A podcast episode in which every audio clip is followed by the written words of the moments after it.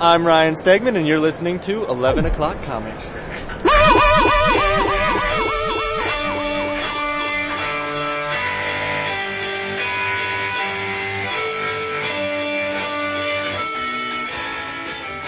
Oh, beautiful. Oh, beautiful. That's good. I get, we're only two days into the week, so I guess, you know, that third day hasn't beat me down, so I feel a little bit more upbeat than I usually You should be the one doing the beat now. do. You're the master. Right?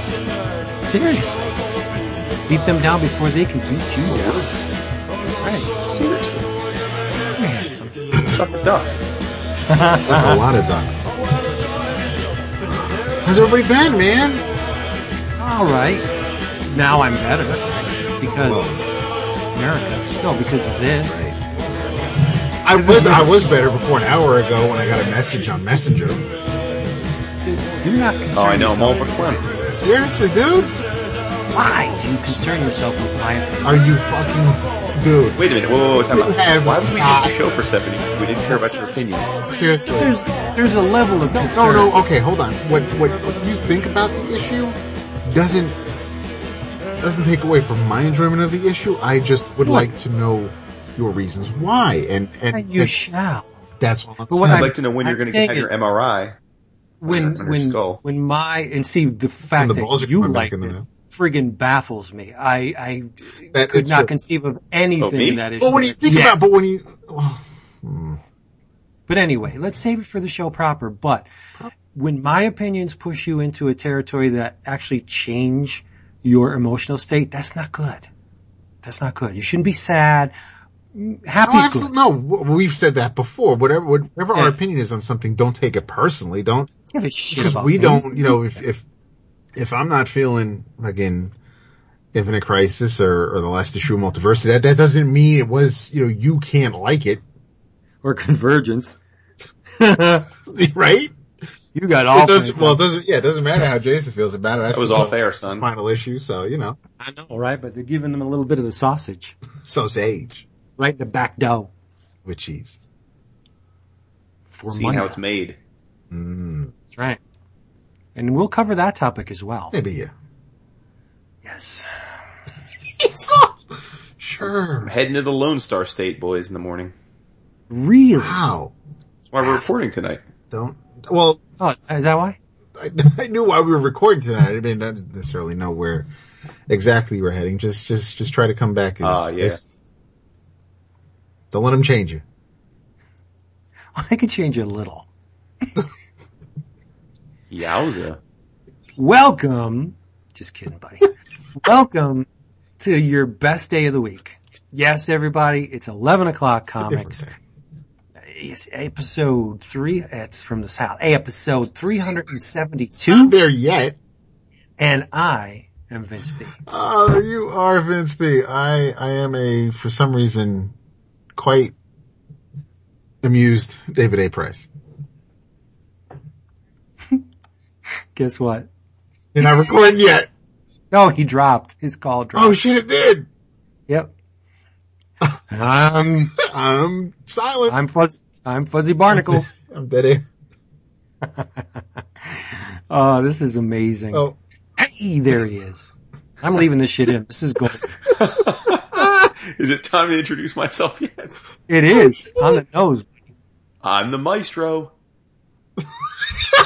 Oh man, we waited for that. from Seinfeld though, right? Not, not the. No, no. Oh, I, No, you are Imperfect. not. I know. You could be the maestro. You are a puppet puller, but no, you are Jason Wood, the handsome one in the house. It's not all I pull either.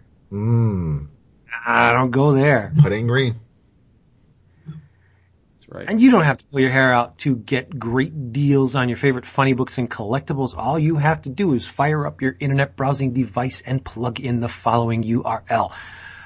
dcbservice.com and you will be greeted by the absolute lowest prices that you are ever going to find anywhere on your favorite stuff.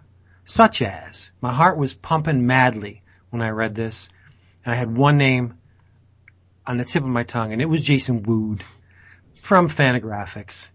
Now a monthly comic book. I know it. It's Ed Piskor's Hip Hop Family Tree, Good Lord. number one. If you have not bought into this yet, for shame, Seriously. well, now's your chance. I'm not really sure if they're going back to uh, Zero State and doing monthly books from everything that's been done, or if No, no, there's no, no. It's not. it's a fresh it's a fresh start. Yeah. Nice. Well, as Jason said, it's a fresh start to an amazing series. Published by Fantagraphics, cover price three ninety nine. Your price, boys pants, one dollar and ninety nine cents. From Image, written by Corinna Bechko and Gabriel Hardman, and masterfully illustrated by the latter. It's Invisible Republic trade paperback volume one. You will receive a special discount on this. The cover price is a very respectable $9.99. Your price four dollars and ninety nine cents. Impeccable coloring by Jordan Jordan Boyd on this too. Take note. This is the Werewolf by Night omnibus of the month. If you do not order this following book, I will be verklempt and probably scratch your name off my Christmas list. From Super Genius, written by Neil Gaiman and various, art by Bryan Talbot, Al Davison, and others. It is the Neil Gaiman's Teknophage hardcover. It's the entire series. This is one of my favorite series of all time. Was published by Tekno Comix back in the day. Remember that, Dave? Mm-hmm. Now you can get it all reprinted. The colors on this thing are gorgeous. Bryan Talbot. I think this is the best Bryan Talbot has ever looked. Heck with that funny animal stuff. This is my Bryan Talbot. Luther Arkwright Bryan Talbot. This is amazing stuff. Unhinged Neil Gaiman. I love it. Cover price twenty four ninety nine. Your price forty five percent off. Thirteen dollars and seventy four cents. It is the awesome sauce. So do this. Do yourself a favor. Get the to discount comic book service, dcbservice.com, and reap, not rape, reap rewards. Boom. Boom. Boom. Done. You the man. I was unaware that the new um, array of specials had been put up, so I checked it just about 45 minutes before recording, and there it was. Bada boom. Maybe next week we'll do the previous episode. I think we should. Yeah. As long I can get my I- copy, yeah. I like doing that. I don't have one yet either. But that's okay. Jason will tell us what to order. I got mad previews, dude. It's so funny that you're bringing this up though, because for the first time in years, I have not yet read the previews, in spite of having it. Like I always read it. The I get my books on Friday. I always read it that weekend, and uh, because we've been traveling so much, I haven't had it sitting in my my work bag to read. I haven't read it yet. It's a very important ritual for me. As It well. is. It's just It's like not the Sears same Witch without book. Right. Exactly. It's exactly what it is. I'm gonna get this. I'm gonna get this. Oh, I don't want that. I'm gonna get this, this, Come this, up on and this. That's right. Come up on Drink. that. Drink roll call, my brothers. Jason, what are you drinking? just to give a further f off to everybody that mocked me on Facebook, uh, I am once again absolutely adoring with tremendous pleasure and satisfaction some Corona Light. So you're both drinking water tonight. Wow. Stop it! Look at you. Stop! I have to agree with Brother Dash. That's a little, that's a little too watery for me. I don't You could understand that. You could see through it. That's not my idea of beer. Yeah, I want, I want some, I want to have some flavor. Give me a lime. Dude, it's 99 calories. That's Oh, okay. Vince, of all people, you should appreciate that. I do appreciate it very much, but I do require a little A bit of little taste. sweeter beers. That's great. Oh, it's great. Yeah. It's like, it goes down like water. It's perfect. Mmm. Only it's got alcohol in it. Yeah, like I'm not gonna- water. I'm not going to chide you for your choice of beverage. As I I hope say, you will dude, not. you have a lot of balls trying I to know. jump in on I- the I'm not chiding you, as I hope soda you or will coffee or water. chide me for drinking 100% natural seltzer. And this time, this time around, it is the lime. The lime so in you the both are drinking the same thing. That's awesome tonight. Look at Well, you. no, mine has alcohol in it though. But, Apple. but you got the lime in it though, right? Why don't you get mad at him? Yes. He's smashing you like a wall. I'm just Because sitting he's, here he drinks, he's a hardcore drinker. I know he's got something ready for us. verily. I do, but and, and it's I decided, you know what, fuck it. Since since y'all aren't going to bring it, I'm just going to go to an old standby, and I'm having some Redwood Redwood Creek Merlot. So I'm not. Oh, that's I- fine. I didn't even bust out anything like special or fancier. I was going to really stick it to Vince and open up one of my Dave Matthews wines, but I was just like, fuck it. Let me, let me just go for the Redwood Creek, and and I'm Wait, I'm now- pouring my Merlot. It's funny you say Dave Matthews because my lovely wife and a good handful of my close friends in the area are going to see Dave Matthews tomorrow evening. I am fucking jealous. I still have yet to see Dave Matthews Band in concert. Oh, for real? Yeah. Oh, I'm I'm in the doghouse a little bit because last year I blew off the concert at the last second, uh, and then uh, this year I'm uh, blowing it off again. I will be happy to be your stand stand in if if it comes up. It's already again. been taken. The spot's No, I'm saying next year. Oh, okay. Fair Throw my hat the ring. I would volunteer to be your wife's lawn chair. Mm-hmm. Yes, I know. For real. now, now. Cup that sweet ass. Oh, Okay. Whoa, dude. You're not helping our iTunes reviews. Oh, that is true. That is Oh, true. whatever. But, I mean, but it's not. It's Whatever. it's not like he's lying. And and you should. I know you are quite proud of that, Jason. So That's so- true. But, Yes. but in all seriousness though, if anyone would love to give us an iTunes review, it would be much appreciated. Yes. in context.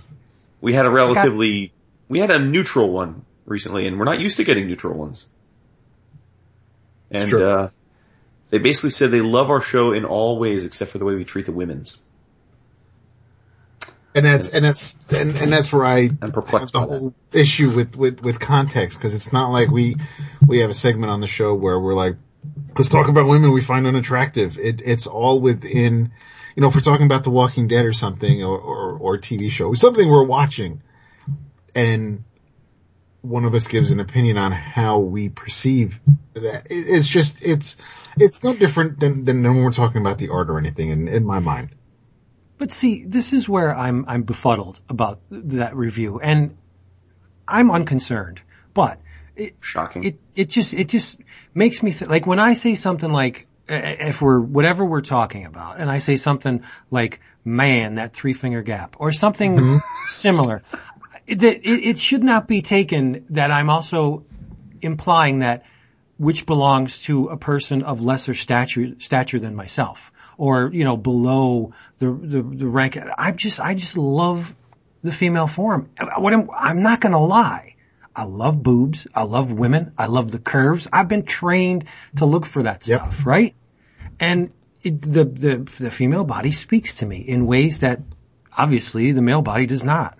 But see, just to balance the scales, how many times, if they go back and listen to all 371 episodes and they took a tally of how many times I said, man, that guy's a good looking dude. Mhm, is that, is that any Dude, different? we- I, I'm, I've I said hear that, constantly. Yeah. So So, I mean, I love women. I consider them in many ways very superior to Many. us, uh, dingle dangle dudes. Well, and So, also, whatever. And I think to put one final point on it, it's it's we have never professed to be anything other than um, a couple guys who feel like we have a pretty deep knowledge of comics and a passion for it, and we're good friends, and we're essentially recording what's effectively a three buddies chatting about comics.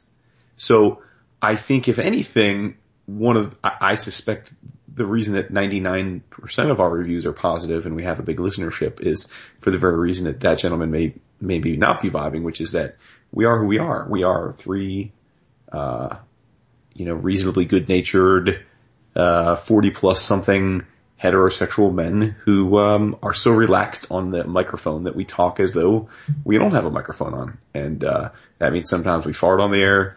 We've even peed on the air. It means, uh, we occasionally compliment the opposite sex, maybe make a lewd joke, but that's just because we're being honest about who we are. You know, I mean, I know we're in a super PC world, but I genuinely don't think we've ever been, certainly not intentionally, and I don't think even unintentionally disrespectful or, or, or sexist or, uh, bigoted in any way. And so, yeah, I mean, look, a review, every, that's the beauty of, of, of a review. Everyone's entitled to, to state their opinion. And I really didn't, in a strange way, the guy's review was actually fairly well thought out and comprehensive. Like he certainly took his time in writing it. He didn't just like try and flame us and say, I hate these tools. You know, he, he, he, Right. he actually said a lot of nice things about us. So, so, uh, but it is what it is. I guess the, the, the point here though is that, uh, you know, I don't know, I forget how many reviews you have, but we've had a couple hundred, I think. And, uh, More and you know, we've been very fortunate to have the vast majority of them be very positive. And, uh, like we said last week, we would love to have some, uh, more recent reviews to some of the newer listeners if you're so inclined. Uh, have at it. And I do, I, there are, um, it's been said to me on, on Twitter, for example, that there are people who do not get the podcast via iTunes. They don't bother with iTunes, so they can't give, Sure. can't leave iTunes reviews. Uh, plus we also have to keep in mind that, um, like our good friend Nick Brokenshire, who left us a review recently, but we only, unless you actually manually change your store settings, we're only going to see and usually reference the US store reviews. So I do want to, um, go and see some of the more global reviews and see what else is out there. So Right. And I wasn't like, oh, a pox on you and your family for writing that review. I, I actually, you know, when I was done, with it, I was like, okay, I'm kind of sorry you feel that way, but you know, at least you're honest. That's, that's the great part about it. But I guess, What was that? that is, have no well, my, idea. my, the window is open behind me and I guess one of my neighbors is, is out revving his little vehicle. Unheard of. It Tonight. sounded like it was right next to you. It- well, that's, that's the Yeti. that's cool. That's cool. Wow. Um, where was this going? Oh, so I, I guess it just, that kind of, um, over, um, emphasis on political correctness just makes me agree this instance, but it's, it's a, it's a combination of, of incidents just make me agree with Seinfeld and Chris Rock where I think people are getting a little too wrapped up in that stuff. They say it's, those two men say it's destroying comedy. Yes. They, they, they refuse to play college campuses mm-hmm. because the people are just too uptight. I mean, how crazy is that? Two of the funniest stand-up comedians of their of, of their era and living today won't go to college campuses. Like what? And no, can you imagine if Eddie Murphy did Delirious? Oh, forget about it. He would be It would, crucified. yeah, it wouldn't even, yeah. And that, that's sad. Like we can't laugh at ourselves. What else is there? S- whatever. Oh, please, I don't want to Richard Pryor would be accused of hate crimes. Oh, for re- Lenny Bruce. Oh, come on. it. Oh, please. Yeah. Oh, God, uh, forget it. But I have a thank you. And I think it's something we can all collaborate on because I'm sure we all got them. I read it and I think it is by far the best issue to date. I am talking about La Mano del Destino number four by Jay oh, Gonzo. yeah. This was a much needed issue, I think, because we had the the the uh, the sport aspect of it for the past couple of issues, but now it gives you a little bit of meat with that potatoes because we get under the hood of Gigi and we, we're seeing why this guy does what he does and um, a very important um, I'm not going to spoil it a very important plot development which is revealed at the end Yeah. Uh, yeah. and there's a I was reading I love letter columns Do you? yeah, and I'm thinking that's the only bad part about this issue because it's kind of weak. Kind. You're awesome. I'm just kidding. Mr. best. Mr. David Price has a letter in here and it's awesome. It's amazing. He did a great job. Um, and, and Mr. Gonzo gives us a little bit of praise in the letter column as well, but aesthetically, everything about this series has been blowing me away. The illustration, the color palette. Oh, the color paper, palette is so amazing. It's it That lime, Oh. The lime is a masterstroke. I love the lime. Uh, The lime, I've said it before, the lime with that peachy flesh color, oh, it sings. It's not just for It's- Jason's beer. No. Uh, the, the character design, La Mano himself is awesome, but, um, Calavera, I love the masks. The masks are sweetness. Sweetness. And it's more than just wrestling. If you love Lucha Libre, I mean, this is the place to go. In comics. Absolutely. But, uh, the, my favorite, favorite page is, um, La Mano securing the suc- successive belts. yes. He gets the local one, which I'm the barrio. Then he gets the like the, the equivalent of the state level, and then he gets champion of Mexico. And each panel is uh, you see the belt in the upper left, and then the, the action is widescreen, baby. It's amazing. Splash pages are gorgeous. I just loved, there's not a single nit I can pick in this whole issue. Well, just that it ends, just that, you know, you have an issue and you have a last page of Right. it. But other than right. that, There's, there's not more of it, Right. but production value. I mean, you could tell, I mean, uh, Gonzo does this as a living, aside from making comics. This is what he does. Um, the title page, that beautiful scroll work in there with the La Mano del Destino. I love that. Ugh. I did something similar recently, Oh. but not as, not as good as that, I will say. the, um, one of my favorite pages is the, uh, the silhouettes of our, um, our hero and his enemy and, and a different color because, um, Calavera is, uh, and, and, and they're, they're having a conversation about their, um, their two champions and, and it's just a different color, um, is, uh, tells you who's saying what. And it's just, if you read it all at once, it may come across as, as confusing, but because of the colors, you just, you know who each person is speaking. It's just, it, that's one of my favorite pages because then they both agree. Everybody agrees, you know, just, just save it for the match. Don't, you can't fight now because it'll be wasted.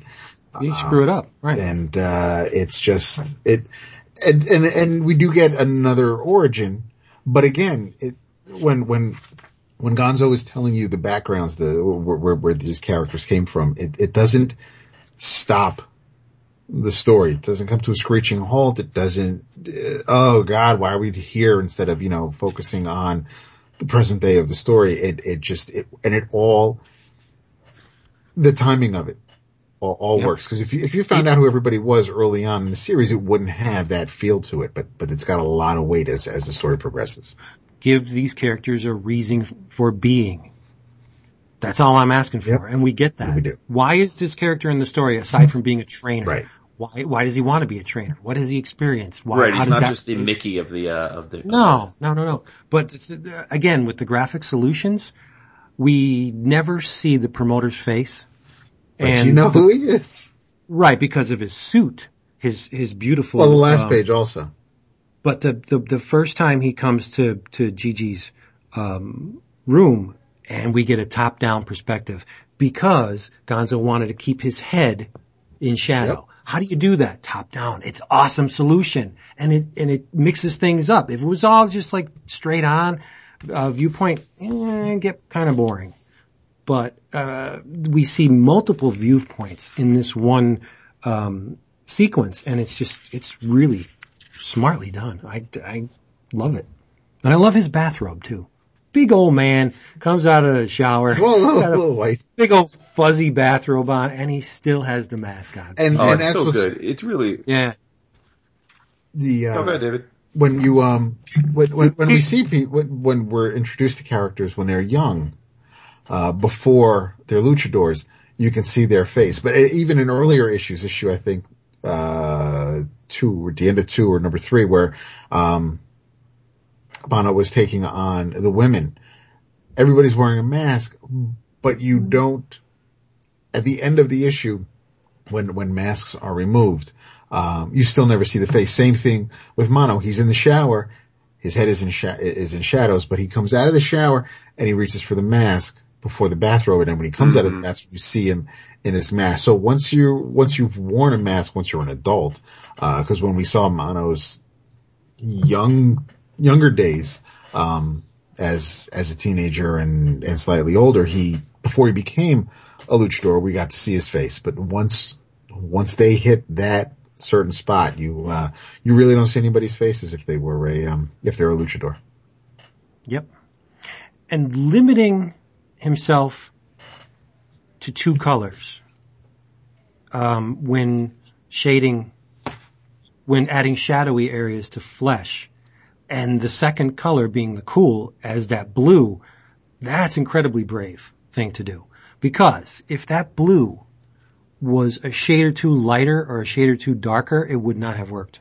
Look, a bruise. He- Hmm, interesting. He he nailed that blue right on the head, and to just to he's limiting himself. He's saying, okay, highlights pure white, midtones are the flesh, shadows, blue. That's freaking brave. There's no blending, there's no feathering or shading or anything. It's just stark Yeah, transition and it's, that's tough to pull off. It's true. And he does it. Yeah. Uh, the, the flashback is, is pretty much monochromatic and it just works so well because everything else in the book is not. So it's just, this is an amazing, amazing series. And unlike the WWE, they actually treat the belts with respect and honor. It's true. very, very true. They actually have meaning. And there's a game. Did- They did- don't. They don't have kinda mono. They don't have Calavera losing to uh, his two jobber security guards. and um, Mr. Gonzo uh, invokes the sacred name of El Santo in the letters page. So I'm like, brother, you are tops in my book. And David and I will have the great pleasure of giving Mr. Gonzo a, a, a bro hug in person in, in a Damn few short weeks at Heroes Look at that! Look at that! Yeah. I'm jealous a bit. You should be. I am. I uh, I have another shout out. Shout away. Well, two shout outs actually. So, as you guys know, uh, this past weekend was the uh, New York Comic Con special edition. And it was a two day show run by our friends at Reed.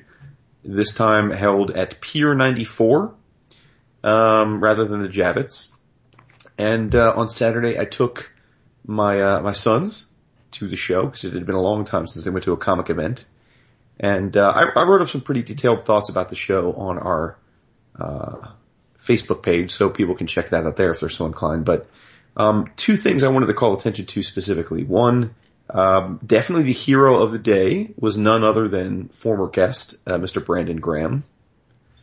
Uh, we, we have all been fans of Brandon's work for a long time, and we had him on the show. It was sometime last year, right? I think. Yes. Yeah. And, but we had never met him. And, uh, so finally got a chance to meet him and he was a super nice guy. But the reason he's the hero is that, uh, the only thing my youngest wanted from the day was a Wolverine, uh, a piece of Wolverine art. And so we were in search of that. And as, uh, we were sitting chatting with Brandon, he asked what they were all hoping for and we mentioned the Wolverine thing. And he said to my six year old, would you like me to draw Wolverine for you, buddy? So as we sat and chatted and talked about uh, Island and uh, 8House and all the good stuff that's upcoming, he drew uh, my son a uh, a Wolverine. So my son owns a Brandon Graham original, and I do not. So that was pretty cool. As it should. Very cool. No, totally. And then the other thing I wanted to shout out is in the um, in the vendor area. Uh, there were your, your, you could, you could guess if I asked you to name the 10, 10 vendors that were there, you could guess them, right? The, the Harley Yees and the, you know, the Super Worlds and the Metropolises and, you know, Cadence and Essential and all that. But, but there was a guy set up, just a one man booth, um, and he was selling posters and postcards with a, a very intricate drawing. So we went over to check it out and, um, uh, his name is Ray Sumser, S-U-M-S-E-R, and his website is ray, R-A-Y, Sumser.com. And, uh, this guy has this amazing drawing called Comicosm. And he first, he started it in 2013 through a Kickstarter, although I, I don't remember seeing it back then. Um, and this is the version two, which was recently updated. And it has more than 3,000 pop culture icons, characters in it. Oh, good, good lord. It's incredible. It's like, um, it's like Where's Waldo for, for geeks.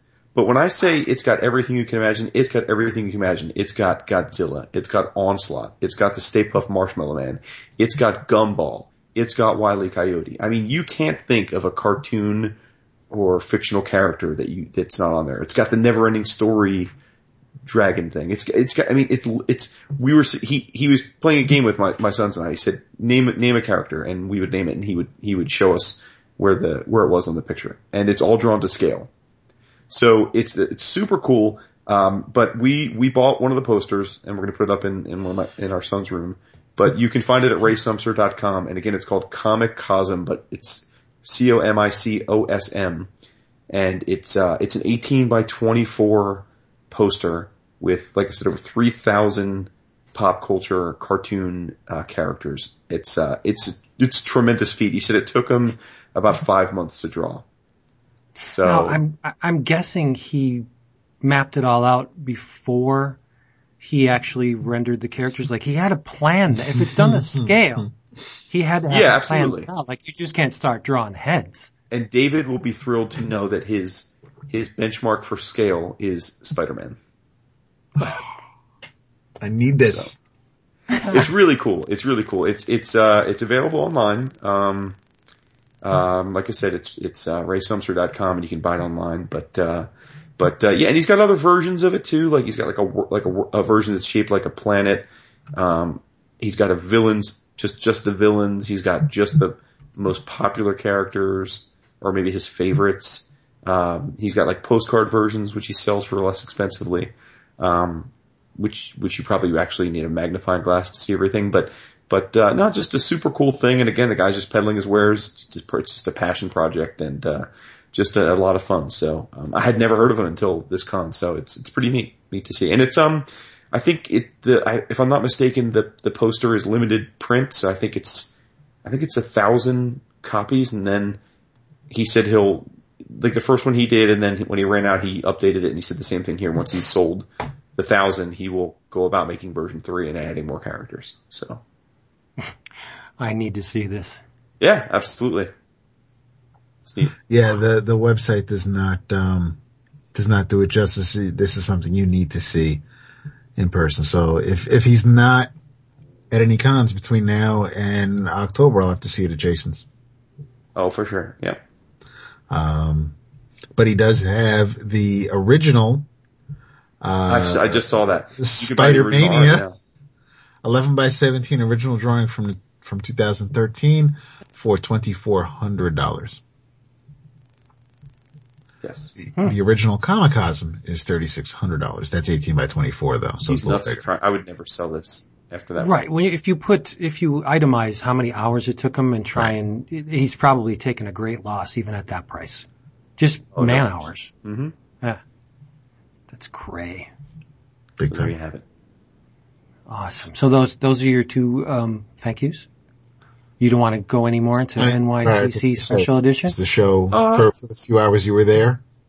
Yeah, I mean, no, I don't. You know, I don't. It. Uh, get, we'll give someone, we'll give people a reason to go to the Facebook forum, but uh, we're bored. Oh, but, good idea. No, it was it was a good time. The kids had a good time. It was, um, I think, like with many read shows, uh, the, the the first and second iterations are not fully formed, but these guys are always good at taking feedback from everybody and then improving upon it. I, I personally didn't find the pier to be a great setting. I thought it was cavernous and um, because of the setup, it was very dark. I thought so, um, but it was it was plenty of space in the in the um, aisles and um, a, a tremendously large sized artist alley.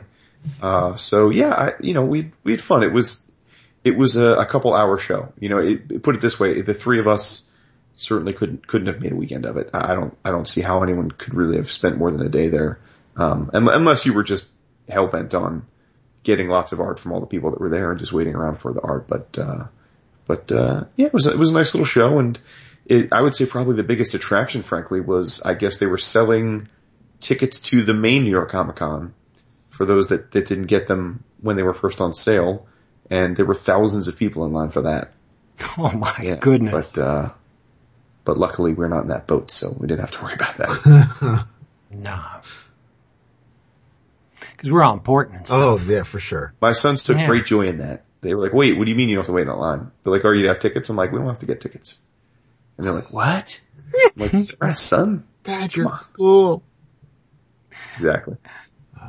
Although they did get very, they had a good time, but they, even in the, the three hours that we were there, they, uh, they got fairly frustrated by the end at how many people I had to stop and say hello to. Oh snap. That's, And I explained to them when you're an adult, you have to say hello to people that you know because it's rude to uh, not do, do so, but they weren't really feeling that. Unless you're me. right. Yeah, You you, just- you, you are still, you are still a 12 year old when it comes to that. You'll walk right by somebody in order to forsake having to have a conversation. You know, I laugh, but it's so damn true. I'm waiting for you to be down in Charlotte and just walk right, right past David and I. Oh man, I know was you guys. Vince? What's up? You're like, oh hey, Yeah. Oh hi, I didn't know you guys were gonna be here. David. Vince. What do you want to talk about? Oh man. Uh, well, according to my Airboy. Little notebook, um, you know what? Let's, let's, shit. No. You know what? Why don't we, we'll put you in a Make- good mood. Let's start with Providence. Oh wait, wait. Did Jason read Providence? Yeah. mhm. Sweet. All right. Let's start with Providence. Well, fingers crossed. We'll start with Providence. See? First issue, uh, written of course by Alan Moore, illustrated by Jacen Burrows, published by Avatar. It is of a much different tone than Neonomicon. No doubt. Yes. Much different initially. And I'll be honest, I needed to read it three times. I read it one and a half times because I wasn't really feeling it the first time. It was, um, whether it's deliberate or not, obviously it's the page layout, but it was, it was very monotonous to me. And I was just like, I'm not in the right mood to read this right now. And I don't remember what time of day it was or anything like that. But once, once I cleared everything away and I was like, I'm going to sit down with this. I, I read it straight through, digested it, and then the next morning I read, I read the letter. I read his, um, the, the, the notebook, the, the what the hell did he call it? The commonplace. Thank you. Yes. The, I, I read, I read the first couple pages of, of, of the book from, from Lily, that Lily gave him that he wrote in. Um, and it, it, I think, I think the, the time of, the not reading it all at once helped. Um, but I'll, I'll, I'll let you continue before I, I Oh. nitpick. that was the one point on which I was a bit fuzzy because it's very subtle how Lily is depicted. Um, when he's when um, Robert Black, who is the uh, the main character of this thing, is uh, perusing her uh, HIR library, her wrist is a little thick, but it's never it, it's not overly specific that this may not be a woman. Be- because the nails are feminine, but the, the girth of the wrist is a little thicker, too thick, I'm thinking for a woman. But, so that's one of the reasons why I had to go back and reread it. But once that clicked, I kind of saw what Moore was doing here. Um, as I said, Robert Black is the main character, born and bred in Milwaukee. He aspires to be a journalist and subsequently a novelist. Uh, but he's looking for the right topic for his, his, uh, novel. Something, something lurking, slumbering underneath the surface of the American dream. And that's where Moore, to me anyway, that's the brilliance of Alan Moore because if you are going to step into the world of H.P. Lovecraft, what better concept than to slam home that lurking beneath the obvious, um, or the, the surface, and what slumbers beneath the surface in the H.P. Lovecraft mythos? Cthulhu. So the concept is really rich, but um, Mr. Black heads out to New York City, uh, which is a place more conducive to not only his chances of becoming a writer, but it's also a place more accepting of his other proclivities. See, um, Robert's not only Jewish, he's also gay. In a time when both, especially the latter, were not as widely accepted as today. As strange as it may seem, uh, he, he takes great pains in hiding his religion. He hides his relationship with Lily, Lillian, who is really a man, a crossdresser named Jonathan. And this, this below the surface, uh, concept just trails through the entire thing. And the, the first issue at least is, is nothing, well, I don't want to say nothing more, but is essentially a study in esotericism. esoteric belief systems, esoteric religions, esoteric sexual orientation, the hidden, the obfuscated, the, the masked. That's what the entirety of Providence Number One is about. It's, it's this stuff that's lurking beneath the surface that we don't get to see. And, and as it should be, um, Robert Chambers, the King in Yellow, plays, plays a huge role in this thing, as does a fictional tome called, I'm going to butcher this, but this is me. Oh yeah. Sous le Monde, which is a, a, a book that was is said to have been uh, have driven some of its readers insane and pushed uh, many towards suicide. So there was a scandal around this thing when it was published, and that purportedly instigated Chambers. Uh, was the inspiration for writing The King in Yellow. So um, Mr. Black works at a newspaper, and it just so happens that they're a half page short. They got to fill the space. So what do they do? Well, they're scrambling, and um, Robert suggests a piece on uh, Sous le Monde, and he just so happens to know of one Dr. Alvarez who wrote a piece on this book. So he hunts him down, and again, this more stuff lurking beneath the surface. Um, Dr. Alvarez has a condition which requires him to be in very low temperatures, and um, he is uh, quite friendly with this woman whose husband has uh, recently departed, and you know when when Mr. Black uh, bumps into them in in his uh, room, they were bumping uglies, and it's very. I mean, it's this is the nineteen what early 20s, no, 1919. Yeah. yeah. So it's, it's, it's, was, you know, any kind of sexual, um, interaction was done behind closed doors and it wasn't something people talked about. There was no porn. Well, there was porn, but it was very, very backdoor. And, um, it, one thing leads to another and he finds out that the book was a ruse. The Sous le Monde was, was, it, it was, it did not as uh, purported did not drive people crazy. Everything was coincidence. So again, you know, you get the legend of this book and you get the truth. There, there is what is and there's what is said to be. So you, again, it's all about layers in this thing. And, and he slams this stuff home in every aspect of the book. The cover, the regular cover, you see the, the facade of, uh, Alvarez's apartment building and the focus is not on the tree in the foreground, but on the shadow beneath it. So Moore is saying, don't look at the surface of this thing. Look at the stuff that's that's going on underneath. Even even the commonplace book, the the the uh, signature page is Mercury, also known as Hermes, which is the poster child for Hermeticism.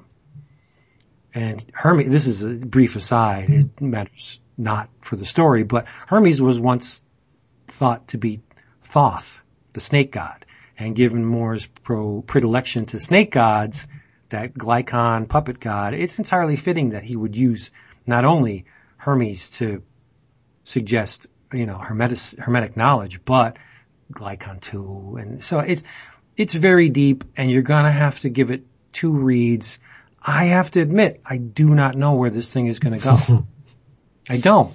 And, and again, more surface and in, in, in interior uh, Chambers had predicted that suicide stations would pop up at, at, one time. And see, that's the thing about Robert Black's love interest. He's so cold to him and distant and, and, you know, denies his feelings, at least on the surface, that, um, Jonathan goes to one of these suicide stations and takes his own life. And it's very proper. There's a there's a, a butler there and he comes in and he sits down in a chair and he gets the old Victrola and he puts a record on and behind the scenes, deadly gas is pumped into this chamber.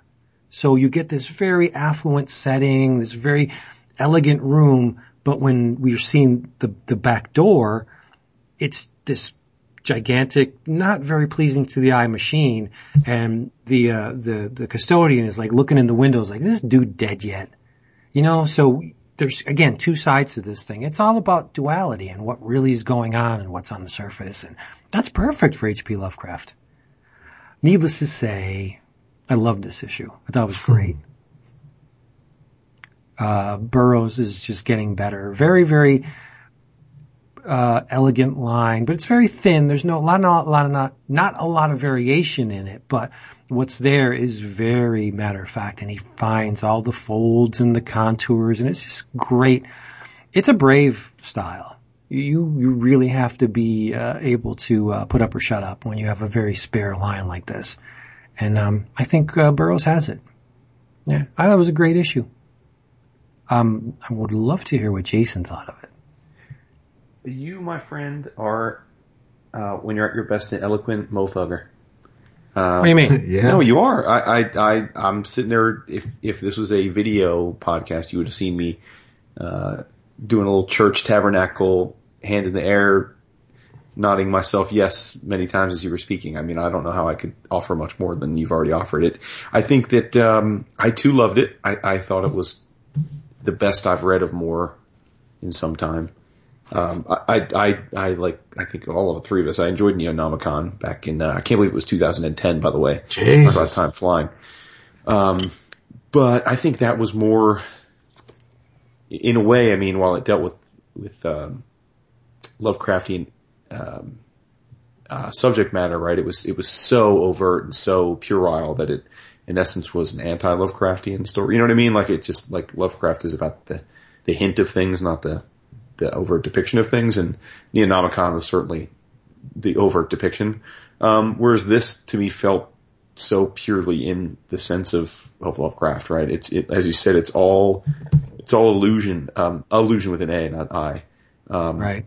uh, it, it um, uh, to me, this is Moore at its best. Um, I understand those that may find it uh, a little inaccessible or not feel the need to, if especially if you don't know much about Lovecraft, if if you don't feel the need to, I'm, I'm stumbling with my words, but but people often criticize Moore because they say in order to fully enjoy Moore, you need to be willing to go outside of the work itself and research some of his inspiration and reference points. And I, I I've always enjoyed that about him um, because by nature I'm an analyst and I'm an inquisitive person, so I, I enjoy that quest, and, and that that adds to the story for me. Whereas uh, I totally get that for some people they want the story to be the story, and and uh, and that's that. But I will say that uh, you know on the surface this issue is a relatively mundane issue where quote unquote not a lot happens, but you know as you, Very. I think that was intentional. Exactly, and it, but as you I think said so eloquently, it, that's the point, and it really is quite a lot going on. The subtext of everything is pretty,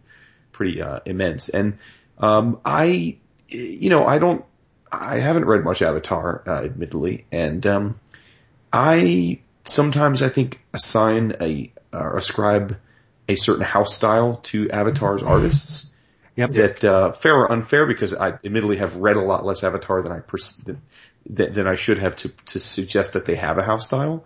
But I perceive that to be the case. And with Burrows, while I don't think he necessarily steps outside of what I would consider to be their house style, um, I do think I don't know what he looked like five years ago or ten years ago, but I know that he's a pretty darn talented cartoonist right now, um, and was was very impressed by the subtlety with which he he depicted certain things, like in the doctor's, you know, uh, apartment being so ice cold, and you see the breath, and um, you know, just just little things like that, which I think are just just really well done. And um, the, I will say the interesting thing about this to me is that uh, I I don't know if you guys caught it, but when it was uh, solicited, um, I'm pretty sure Avatar referred to this as the Watchmen of Horror. Now, given that it's written by the man himself, I wonder if that's something that Alan would not have necessarily approved of had he seen it beforehand. He probably doesn't give two shits one way or the other, but, um, but, but there's a lot of weight in that description, right? That's a, that's a big, that's a big statement, right? The Watchmen of Horror when it's something written by Alan Moore. So I suspect though what we can be sure of is that there's going to be a lot of layers of complexity to the story and that by the time we get to the 12th issue, um, we're going to be taken in a lot of different directions in a lot of places that this first issue just doesn't even hint at yet. So, um, Right. yeah, I give it a great, it's a home run. I think the first issue was a home run. I, I, I, I'm, again, we have 11 more issues and a lot of ways that this can go, but, uh, but this feels to me like something that arguably belongs in the pantheon of Alan Moore, which I don't know if I'm being fair. I, I don't think I could say I felt in the last few years, even with stuff like the more recent league stuff. It's not that I didn't like that stuff or wasn't entertained by it, but I was more entertained by it because of the familiarity um, uh, I have with Moore and the uh, sense of nostalgia I have for reading stuff that's evocative of his work that I used to love. And this feels a little bit more than that. Like this is something he's really genuinely passionate about. Um, and, and, you know, I mean, obviously we're reading a lot into the first of 12 issues to say all that, but I, I, I'm, I'm, I'm putting it out there. I think this is gonna, you know, by the, a, a year from now when, when this is all said and done, um, you know, I'm expecting this to be heralded in, in, in high, high regard. Yeah. Well, one of the things um, that particularly struck me was this is a very un-Avatar book. Last page notwithstanding, mm-hmm. um, it, it, doesn't focus on the the puerile like many Avatar books do, and uh, you know it doesn't over sexualize stuff, uh, incidents going on. Like, yeah, there's a there's a, um, a full frontal male nude in it, but it's very full tastefully done. Yeah. Yeah.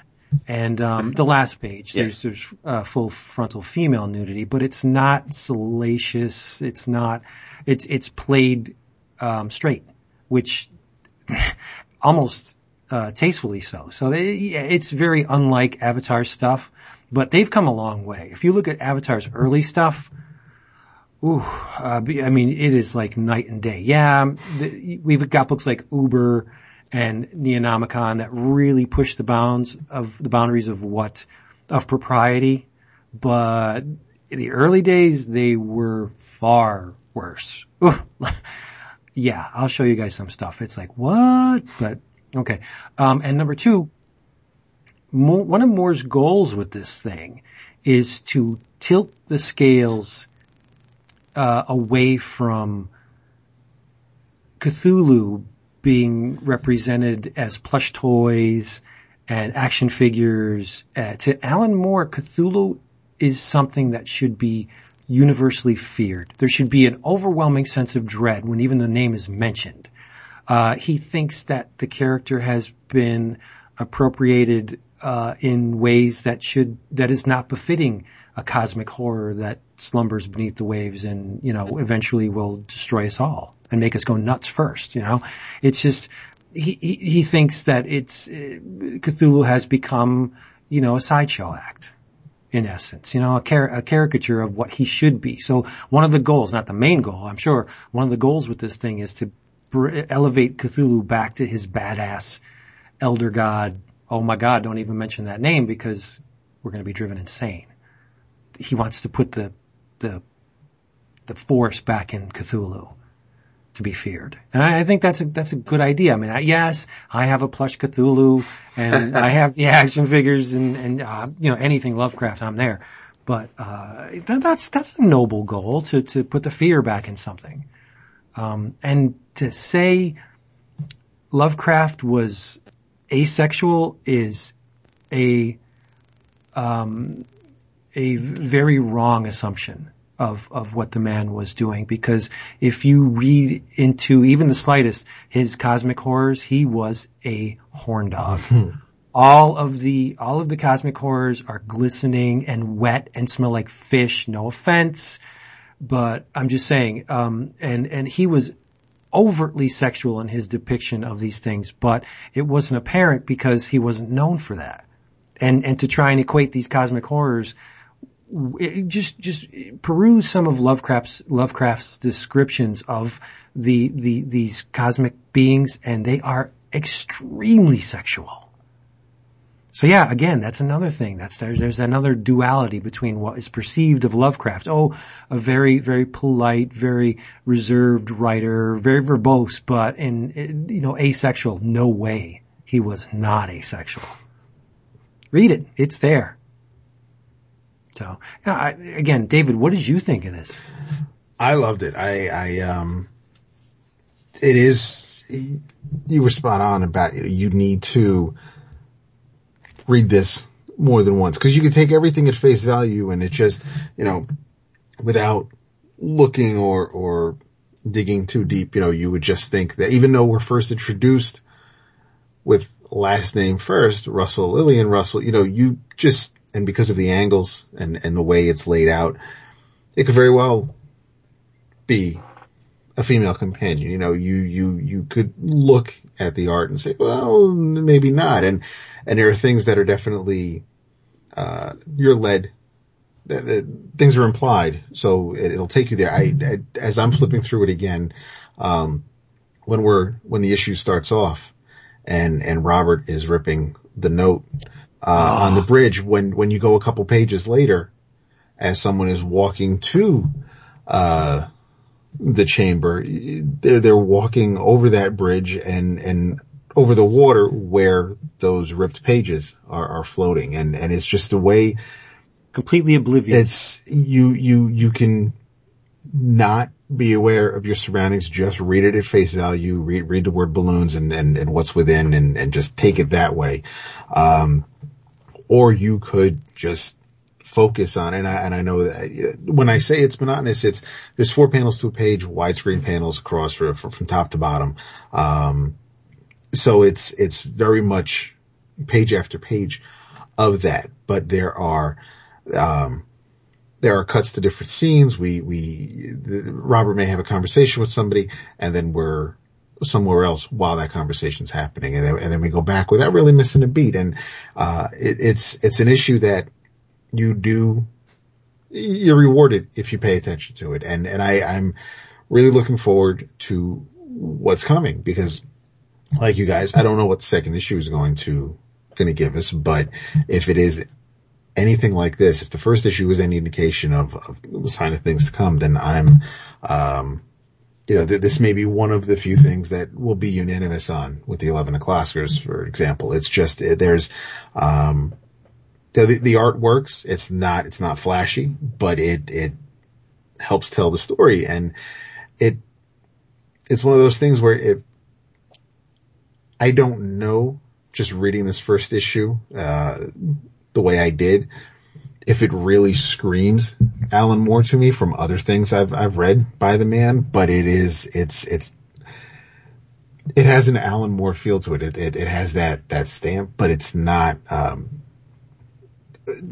but he's he's been a chameleon to me before, where he he that's why he gets that that goat label because you just he he's very good at what he does, and uh, I I really did like it. I didn't know what to expect. You guys were talking about it. I figured, like, I'll I'll I'll read it, see where we're going. I enjoyed, you know, I, I enjoyed um the uh, the courtyard. I, I I I like where he takes us when when when he messes around with uh, with these particular stories. So I'm I was quite happy. I, I really have no complaints about it. Yay! Unanimous. And I was just thinking about it as you were talking when when um, Robert goes to see Alvarez and he enters with the uh, opinions towards um, Jonathan that he feels a certain way and he's you know he's reserved and he's distancing himself from those emotions and as Alvarez talks about you know the king in yellow he kind of subtly convinces him to to embrace his his true feelings so he masked his his true th- those those honest feelings with this layer of, for whatever reason, thinking, you know, the, the, the burden of society or whatever he had to uh, do to, to obfuscate these true feelings. And then the true feelings come to the surface. But in the meantime, as he's coming to this realization and he, he, he was kind of eager to tell him that, you know, Jonathan meaning that yes, he does love him. As he was doing this, his lover was committing suicide. So there's top level and there's what's really going on. It's just every scene reinforces the, the concept of the, of the, at least the first issue. So this is nuts. But should, do we, do we expect anything less from Mr. Alan Moore? I don't. No. No. This was not a letdown. And that's, um, you know, when, when he says he's going back to the Lovecraft well, you know, for, for one, one, uh, final hurrah, so he says um, that's pretty uh, big doings, and he uh, kind of eclipsed all my expectations so far. It could go south. We never know. as as anything could go south. So for right now, it's a great, great first issue. Yeah. Somebody take the microphone away from me. What you got, Jason? Damn, I just Silence. talked about I just talked about uh fucking uh Providence Oh and shit. Um God. no, uh let me see here. Let me think for a second about what really blew my socks off. Um, Well, we can talk. I mean, now that Vince got Providence out of his system, we, we, you and I could talk about what we enjoyed. Yeah, do it. yes, let's do that. Let's do that. So, um, you and I, I think both adored Airboy number one, Agreed. written by Mr. James Robinson with, uh, art by Mr. It's Greg, right? Greg Hinkle? Yes. Right? Um, and all I can say about this book is I don't, I didn't know the original Airboy very well at all, other than that when this was solicited, Vince was extremely excited because he professed to love the original Air, Airboy. so I didn't have a lot of preconception of what I was going to be getting in this. But I can assure you that regardless of what I expected, it was not what this book was. because I don't know that I've ever seen a comic book um, like this before. I, I don't, um, uh, and especially in a wrapper I wasn't expecting. So, um, you guys will have to fill me in on on Airboy prior to this. Uh, but in essence, this first issue is uh, a quasi uh, biographical look in a very humorous, raunchy fashion of the quest that Robinson and Hinkle are put on to recreate Airboy for uh, Image at the request of Eric Stephenson, and it um, it depicts Robinson in arguably the least flattering light I've ever seen a comic book creator portrayed in. Uh, and again, he's the one that wrote it, so it's, it's self it's self-loathing. Um, and I don't know James's personal story well enough to know how much of this is just completely ridiculously fabricated versus how much is embellished versus how much is true. But in any way, if any of it is true, I give the man uh, unbelievable balls to uh, be willing to put his own grievances out there or his own issues out there. Um, and uh, it's essentially like a it, the issue is sort of like a fever dream in essence of their journey from the day that Stephenson calls James and asks him to do the book to finally Airboy's rebirth made real. Um, you know, and I'm choosing my words carefully.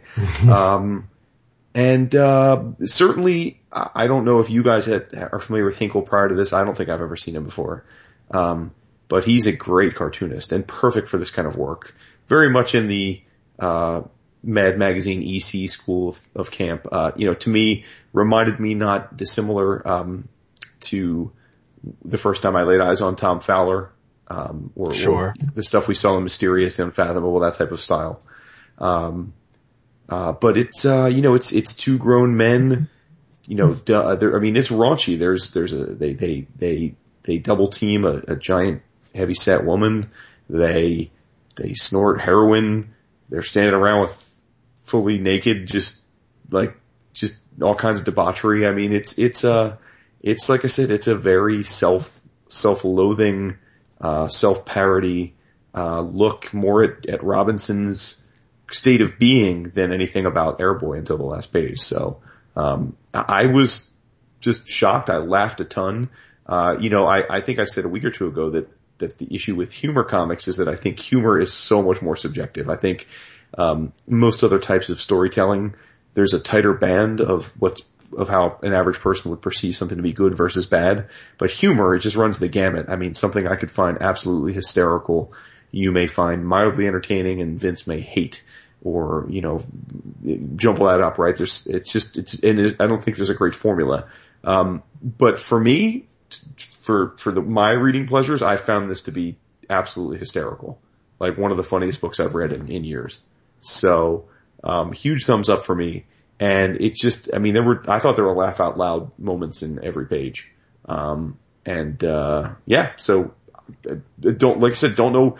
Didn't have a lot of expectation for this going in. I, I basically ordered it for two reasons. One, um, I tried pretty much every image number one, uh, and two, you guys seem to speak highly of the prospect of this, given your prior history with Airboy. So uh, I'm glad I jumped on board, and uh, yeah, I loved it.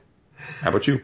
I um, I I, I can understand why um, there may be why Vince might have an issue with it, and his his connection to Airboy is, is probably a lot stronger than mine. I I didn't read a lot of Airboy back in the um, in the old indie days. Uh, I was aware, but there were other um, other books from from guys like like, like First and Eclipse that that really had my attention. Um, but I didn't dismiss or or look down on, but I the first few pages really set it up because when um, according to this, when when Stephenson is selling Robinson on the idea of writing Hellboy, he, he's saying, you know, listen, it's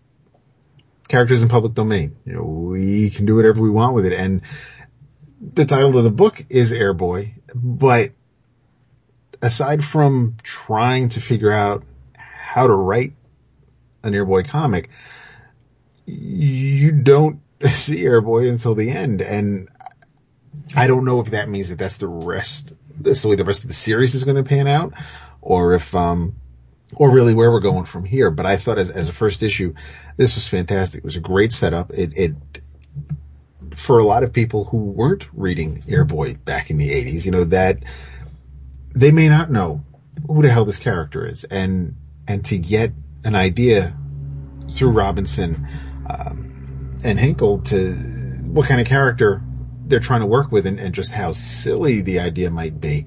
Uh, I think it works. It, it's, it's completely strange. I, I told you guys I was somewhat surprised, very surprised that, uh, I, am not surprised that this, that, that, this comic book is made. I, I think I'm more surprised though that image is yes, the one yes. publishing it.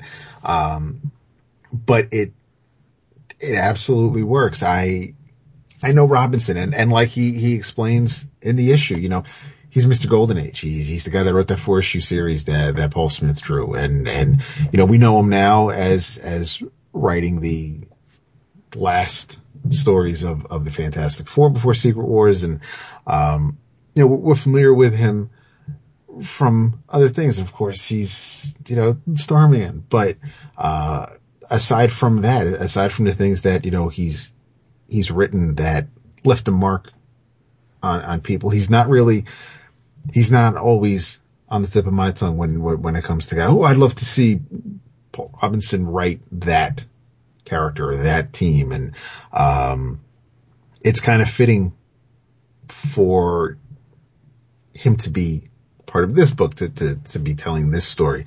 Uh, I, I, I just had a little bit of my own, not baggage, but I, I was familiar with most of the players in the story. I, I knew somewhat about Jan Jones before reading this issue and, and that one, one caption box when we're introduced to Jan in the story kind of just told me something that I wasn't aware of and, and that put things in perspective. And, and if, if this is just Robinson doing, doing his thing, if, if, um, if, if James Robinson is writing this and there's some things that more of it is true than not, you know, okay, he can, he's fine in, in where he is in his life that he can say, you know, listen, I was still married and, and here I am with hookers and blow. And, but I don't know if really that's something, and, and that's where kind of, I'm not sure where real life ends and, and the fantasy begins because I don't know really if, if Mr. Hinkle would be interested in having his wife know about the night of, of blow. So they're, they're just things where, um, they are absolutely telling a story and, and it, it may, some people may, if, if you are a purist, if you love the Airboy character from the eighties, you may not like this issue. And if, um, it's definitely not something to take serious. It's, it's not, uh, you can't take this seriously. You cannot, um, it's really not something I would have expected. I, I, I read it and I was, like you, Jason, I, I enjoyed a lot of it on almost on every page, something there. Made, most of it was the art, but I, I thought, I mean, just, just the colors alone, eh, we were talking about La Mano before it, it, the colors in this work because the, this is, this is James telling the story and, and Greg is drawing it and we're not introduced to any pop of color until the end, which is the whole reason for them being Right. together and, and for this, this story to be told. Um, and when you look at the covers for the next three issues, it's the same thing. They're very monochromatic and, and Airboy and, and his characters are, uh, are the ones splashed with color. But, uh, no, I, I, like I said, I did not know what to expect. I, this is one of those things. Airboy is, is one of those books that, you know, why I love comics. I just, um, this is the kind of comic book where you, you think this is perfect for the medium. You, you, you have so many other different stories and so many other characters and, and so many different things you can do with comic books. And here is just something different. Uh, it, it's, we say it a lot with first issues. We've said it recently with, with Copperhead or Descender or, or any image number one. This feels nothing like a book number one that, that, uh, that image would publish. And, and I just, I, I cannot wait for the second issue, honestly. Agreed. And now we'll, we've left, we saved the best for last. Vince, tell us how much you loved it. I really enjoy it when my friends are grooving on comics. that they- Uh, um, I'm so gonna get branded a hater, but Well, you don't gotta go deep. You can, I mean, I just think it's, uh, you know, you can just, my dislike for this first issue borders on hatred. That's crazy. I mean, I can't, David, can you think, I mean, I think in the, in the seven years we've been doing this, I, I can't think of many things you've come close to suggesting the word hate to. And it, before David calls me on it, it is nothing to do with my affinity for the title character. Yes, I do love Airboy. Uh, we all have our sacred cows. I am not, um, I don't shy away from new takes on, on old favorites. That's cool. I I mean, it's, it's, it's an art form. Do what you want to do. But to say this book is revolutionary in any shape or form is laughable. This, this book is not unlike the millions of underground comics that preceded it or uh, the proliferation of uh, autobio comics that just exploded in the 90s. There's nothing new here. It's it, it's it's two creators who have nothing to say about their subject um, trying to reach the level of of interest like a Chester Brown or a Robert Crumb or, or like even Hunter S. Thompson. James Robinson is not interesting to me to carry an entire book. the the fact that he can't find a damn thing to say about Airboy is laughable. I, even you know, okay, I'm not expecting him to play it close to the vest and just hork up another traditional Airboy in the air fighter story. It's a it's a neat spin on it, but and I agree with both of you. Greg Hinkle's talents are formidable. This guy is going places. He's amazing. I just didn't think there was anything special about this at all.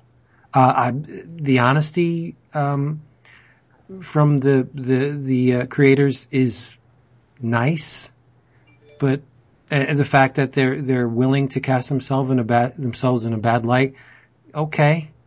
But again, Robinson, he can't carry a book. there, there, there's nothing remotely interesting about his plight in this issue that would even interest me in the slightest. Can't find anything to say about Airboy. Maybe drugs will jog my my my creative uh, juices and and and hookers and whatever. It's it's it's just uninteresting to me. It- presented in a beautiful way, yes, but uh, the issue just uh, last page aside, I'm hope I'm not I, I'm not giving this book the kiss, kiss of death for me. I will continue with it only because I'm hoping he's going to turn it into something with the appearance like if if he's going to you know go all meta with Airboy and do this treatise on creativity and, and, and a lighthearted treatise on creativity. There, I'm there. I will read it. Nothing to do with the title character. That would be interesting to me. But just the escapades of two people who are at a lack of something to do. I mean, this, whatever. It's, it's, it, it did nothing for me. Nothing. And, and it's not disrespectful to the, to Airboy. It's just flatline. It's uninteresting. Wow. Chester Brown jerking off over a chair is a million times more interesting to me than this thing. See, it's interesting because I like Chester Brown, and uh, I forget the name of it, but that one he wrote about his penchant for prostitutes. Right. That's the last yeah. one I wrote. Um, paying for paying for it. yes. Um, I enjoyed that quite a bit, and um, but see, I guess the difference here, I guess, since you brought him up, is that I don't read Chester Brown and laugh out loud. Like No. I read Chester Brown and find his willingness to be unbelievably open about his personal life and idiosyncrasies to be interesting and to almost cringe. Kind of like watching a train crash. But this I found to be funny. Like this was like people all seem to love sex criminals, and again, I, I more power to you. No, if you love sex criminals, more power to you. Full disclosure, I didn't enjoy it when it came out in issues.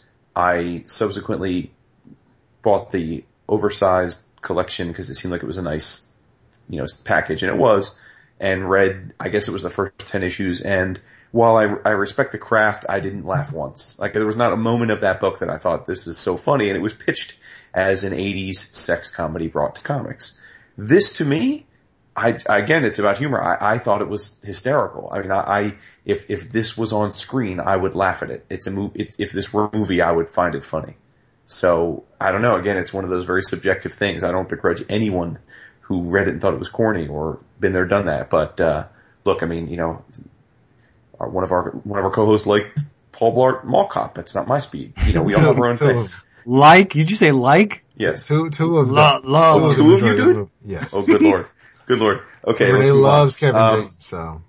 I do. Let's move on. But either way, my point here still stands, which is that uh, humor is subjective. But I do want to take a little issue with your characterization that nothing is new here. While, while I agree with you there, if we're really going to get meta about it, what is really new in fiction, right? It's the whole. Okay, I know, I I know, I know. And and I'll I'll say this to you. While your your point is well made that this is probably very much from the vein and inspired by uh, the, the the late seventies, early eighties indie comics with an X, and you're totally fair to make that uh, observation. They- They're not breaking new ground in that. I will say, if we're being fair, there's a good 20 years worth of readers that came after us that probably have never seen anything like that in a comic. It, it's true. It's exactly true. Um, but uh, I have read an amazing amount of underground comics. I'm I'm not boasting. I'm just old. I mean, I was there when they were coming out, and to me, when I read Crumb, it's he probably presents himself in the worst light of any comic creator. I mean, there is some stuff that Crumb has committed to paper that would pr- probably make himself cringe. And, and no, no doubt everybody that's read it. It's just that self-deprecating humor, or events in this case, that's, that's awesome, but you gotta care, or, or at least approximate some kind of emotional or, or some kind of connection to the, the, the, the creator come character and, you know, pun intended uh, that I, I had none of that here. None of that. And, and, and it's not a dislike for Robinson's work, even though I, I have to admit, full disclosure, his stuff doesn't really do it for me. Like Starman, Yeah. I read it. I, I, I read it, but it was, it was, I, I, and I, I, I was completely aware of the, the qualities of the book. It was a very well written book. In most cases, it was a well illustrated book. Uh, but it, it didn't connect with me on, on many levels.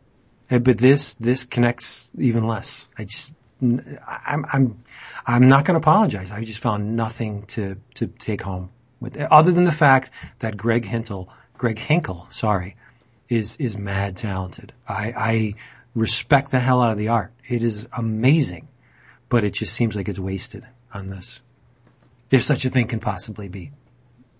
Be. Fair enough. Yeah. So we'll see. I'll be back with issue two. I'd be back. Make it or break it. It's more of the same. I'm out. Dorbs. Totes. Uh, I read a DC, well, two DC books. What? Yeah, both of which were from the same series. Are we not going to talk about Secret Wars 3? We can, Yeah. but I'll make the, I'll make this quick. I read, uh, Convergence Swamp Thing, one and two. Oh, okay. I thought it was awesome. Amazing. Written by Len Wein, illustrated by the great Kelly Jones. I very much appreciated the fact that it encompassed not only the uh, original origin, uh, the Wein Wrightson uh, Swamp Thing, but it also gave a big hug to the Alan Moore origin as well. So um, you're good there. I thought the plot was kind of silly, Mm-hmm. but when when when the visuals were as amazing as this, uh, and if you bring in Kelly Jones and have him do the Red Rain Batman, it's all win.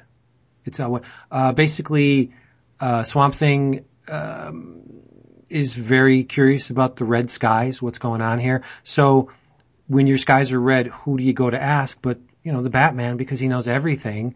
So uh, Swamp Thing and Abby go to Gotham to question the Batman on as to why the skies are red, and when they're there, the dome falls. And that's basically it. Uh, Swamp Thing is forced to uh, fight the Red Rain uh, vampire Batman. Uh, but the real joy here is in the artwork. Oh, David, have you seen this? I have not yet. No, I have it. I just haven't read it yet. it's the best of Kelly Jones's Batman run. And, you know, it, it's, it's, there are panels that are Wrightson-esque, rightly so, right? But it's, it's that graphic inventiveness that, that Kelly Jones, like, we know fully well that most human beings do not have that many ribs. but, uh, Kelly Jones doesn't care. He, he, he makes them work. Uh, exaggerated anatomy, beautiful textures, and, and just this organic stuff that he f- infuses the swamp thing with. And it's, it's an, visually, it's amazing. The story's fun. Uh, It's, it's, it's nothing uh, particularly new. It's just two great characters going at it, uh, under the conceit of the convergence thing, which is enough for me when it's Swamp Thing and, and Vampire Batman. So I, I loved it. Nice. It was, it's it's on my pile. I haven't read it yet, but uh, I do have it Yeah, here. it, it's bubblegum, bubblegum, but it, it's, it's very tasty, chewy, um, beautifully delineated, uh, uh, bubblegum. The, um, the convergence titles that I did finish or read, um, I read the two issues of Superman because I wanted to know which version of Superman that was flying off with Lois and Child at the end of Convergence number eight. And it is the, um, it is the, the, the weekly Superman, Dan Jurgens and, and Louise Simonson and Roger From Stern. Action? It is, No it's way. because they've been, because obviously they've been under the dome for the year. There's no, nobody has powers. So of course Lois can get pregnant while they're here because there's no worry about that. So that is, that is actually that, um, that version, that Superman saw. Cause I was like, it's not, it's not the Geoff Johns, Richard Donner Superman would- because when that Christopher from, from Krypton, that he was already older than this baby. So it, it had to be, I, I was, I wanted to read the Superman convergence books just to find out who the hell that was at the end of, um, the main title. So, uh, I read that one and, um, Now wait a minute, before you go on, that was just plain Convergence Superman? yes, Oh, cool. First issue was penciled by um, Lee Weeks. It was uh, it was written by um, Dan Jurgens, and uh, the second issue, Mr. Weeks did not return. The second issue, I believe, was by uh, Oh, okay. Dan wrote and drew it, but Norm Rapmund was your uh, was your inker. Um, and that was a nice uh, a nice end to that. Those characters. I, I read the uh, the second issue of Batman and the Outsiders. Finished that. And and most of them, which is probably why I didn't read the Swamp Thing one yet, is because I was trying to find a lot, a lot of the tie-ins really had nothing to do with the main Convergence book. Uh, you'll see a hero in the background or a character or a villain somewhere during the Convergence eight, nine issues with the zero, but for the most part, until the last issue, if you read Swamp Thing, like, I don't remember Swamp Thing really making much of a difference in the main Convergence book, and and uh, or same thing with Steel or the Batman and Outsiders. If you had multiple Batman, although the Flashpoint Batman, Thomas Wayne, he does play a part in the Convergence Superman book because Lois is pregnant and they need to go see a doctor. So, um, there's, and, and, uh, Project One, whatever the hell the Superman from Flashpoint was called, he, uh, Subject One, he, he plays a role in it because Lois Lane was kind to him during Flashpoint, so he's got an attraction to, to Lois. I finished Suicide Squad. That ended on a bit of a downer. Um, only because of, of, what happened to the characters, not because it, it was, it was, it, I, I enjoyed the story, but again, it, it had absolutely nothing to do, it was, it was neat to see the Suicide Squad to, or some variation of it, but it had, uh, it had no bearing on the Convergence book. I read the Justice League of America, uh, which was the, um, that was the Detroit era Justice League with, um, wow. Yeah. So you had Steel and Gypsy and Vibe and, uh, Elongated Man. You, I read the, um, uh, oh no, I did not finish Superboy or the Atom yet, but, um, Man of Steel with Gen 13 and, uh, and Steel. Um, they can't seem to make that that uh, concept work. Gen 13. Not anymore. No. They they yeah. keep trying, and it just never clicks. They do. You're right. Um, and one of the things I forgot to mention, David, you will appreciate this. Uh, for the the Swamp Thing, his appearance morphs over the course of the two issues. Like it encompasses the uh, the Wrightson Swamp Thing, of course, and you know Jones's take on the character, but it also he, at, at one point he turns into the Tom Yeates you know, basically a big green bald guy. Uh-huh. You know, and it's uh, it, it's really neat. Uh, the Bissette uh, Swamp Thing is also accounted for. So, so, so Ben. Alec Holland wasn't, or, or Swamp Thing wasn't affected by the dome cutting off everybody's power. He didn't revert back to Alec Holland. He he was according if you're up to Mr. Moore's uh, origin, he was never Alec Holland. Ah, okay. See, um, he was a plant that thought he was a right. man. So, uh, he eventually buried Alec, Alec's bones and he, he realizes that he was never Alec Holland. But, um, what was I going to say? Damn it. Oh, he, his connection to the green does get cut off. And, uh, Abby takes a job as a florist and keeps bringing him like Miracle-Gro and peat moss and, and, you know, fertilizer just to sustain him. But he gets really, really weak at, at one point. I was hoping Deadman would pop up because it is Kelly Jones, but he never did. But it's, yeah, you, are gonna, I think you're gonna love it. I will read it. I, I, I, will read it. And what was the last one you were talking about? I'm sorry. Uh, no, Justice League of America has, uh, art by, um, that guy will make you jump jump. So ChrisCross did a great job on Justice League of America. It's a little different than his milestone days. Um, a little bit more exaggerated, a little bit more fluid, but I, I thought it really worked for this, this story. Adventures of Superman um, you might dig on that one a little bit, Vince, because there is a Kamandi appearance. What? Um, Don't make me read this. No, this one wasn't bad. This was, it was, um, Who drew it? Actually, someone I'm not all that familiar with. Marv Wolfman wrote it.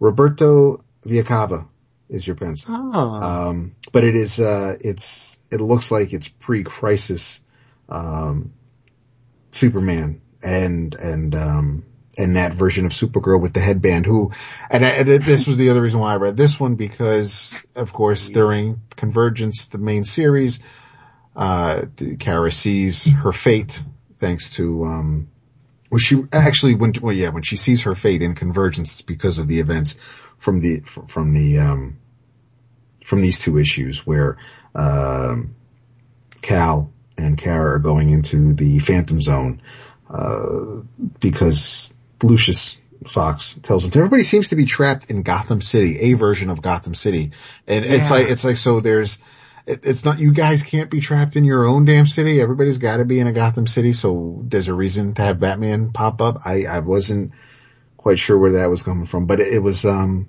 but the art was pretty cool, comics. and that's true. Um so uh so yeah, I do believe I read all these Superman tie-ins, and um I also started to read the Justice League. Actually, no, I did read the Justice League where it was, um, which was the, the not really the Wahaha era. It wasn't, it, it didn't feel anything like the, the Giffen and DeMatteis stuff. It, but Blue Beetle was kind of the leader. Um, it's been a year and he's in a relationship with Fire. And, uh, yeah, Martian Manhunter is there. There's no Max Lord. There's no, um, there's, uh, it's a little bit more on the serious side. There's no booster. Um, which is, which is kind of a bummer. So I mean, yeah, it was, Yeah, it blue wasn't, it was, um, it wasn't, I, and the reason why I wanted to read Justice League was because of the, um, because of the eight or ten issues of Justice League America that I read starting with the, um, when, when Despero came back to, um, to Earth and he was looking for Justice League, the Detroit era Justice League, because that was the last time he was on Earth was when he was, he, he faced off against Vibe and Gypsy and, and, and that version. So he came back looking for them and he was, and, and he, he killed Steel and he killed Gypsy's family looking for Gypsy. Um, Wow. and it was, it was, it, it was, even though it was written and plotted by Giffen and DeMatteis and, and fantastic art by, um, Adam Hughes and on, in, in an issue or two, uh, Joseph and also, um, Jose Marzan. It was, uh, it wasn't all the happy stuff that preceded the run in, in, in the previous 37 issues. I mean, this, this was pretty heavy stuff for this particular title. Um, Martian Manhunter kind of saves the day and, and really, um, makes a pretty big sacrifice. Uh, also Mr. Miracle, um, spoilers dies in this story. Uh, but it's, it all makes sense as, as you continue to read it. And, uh, there were, um, I, posted some shots from some of the issues on, on the Facebook group page just because this was a, uh, this was a time when, when Superman and Batman really didn't see eye to eye and, um, it was, it was a different DC, but it was, I don't say different. It was, it was, it was post crisis, post legends. It was, it, it, it was before the, um, I mean, this is from like 19, is it 1990? 1990, 1990. So yeah, so I mean, we're not even, we're, not even in the mid 90s where it's not really super, um, dark and gritty, but I mean, there, there's still fun being had. This particular Despero story wasn't all that fun, but I mean, the following issues brought it, brought back some of that levity, especially with the membership drive where they went to see, um, the Will Payton Starman. They, they, they tried to recruit, um, El Diablo, which was awesome. Um, and it was a, uh, it was definitely, actually, I think it was even, um, Jason Pearson drew that issue, but, uh, the, um, no, nope, nope, Mike McKone. And it, this was early Mike McKone, so it wasn't even, it was, it was the Legion or, or Rebels Mike McKone. Was before, um, Spider-Man or even the, that, that, that fear itself, Spider-Man but it was, I really enjoyed this era of the Justice League, which is why, back to Convergence finally, which is why I read those issues of Convergence just to get that feel for it, but it, it really didn't bring that home. But, um, I will read Swamp Thing for you, Vince. I'm thinking you'll like it. All right. The, the, what is the, uh, is it Telos? The guy that's that's overseeing the the whole thing with the with the battles and stuff. Yes. Is it? Well, at one point, after the the fight is over, it's a it's a white panel basically, which is uh, Swamp Thing and Abby, and it says competition ellipsis ended. It's like silly, you know, but it's it's kind of fun. I thought his name was uh, Emperor God Didio. Uh, but I, I have to admit, what I have read of Convergence has been fun. The world And is ending. What is going on?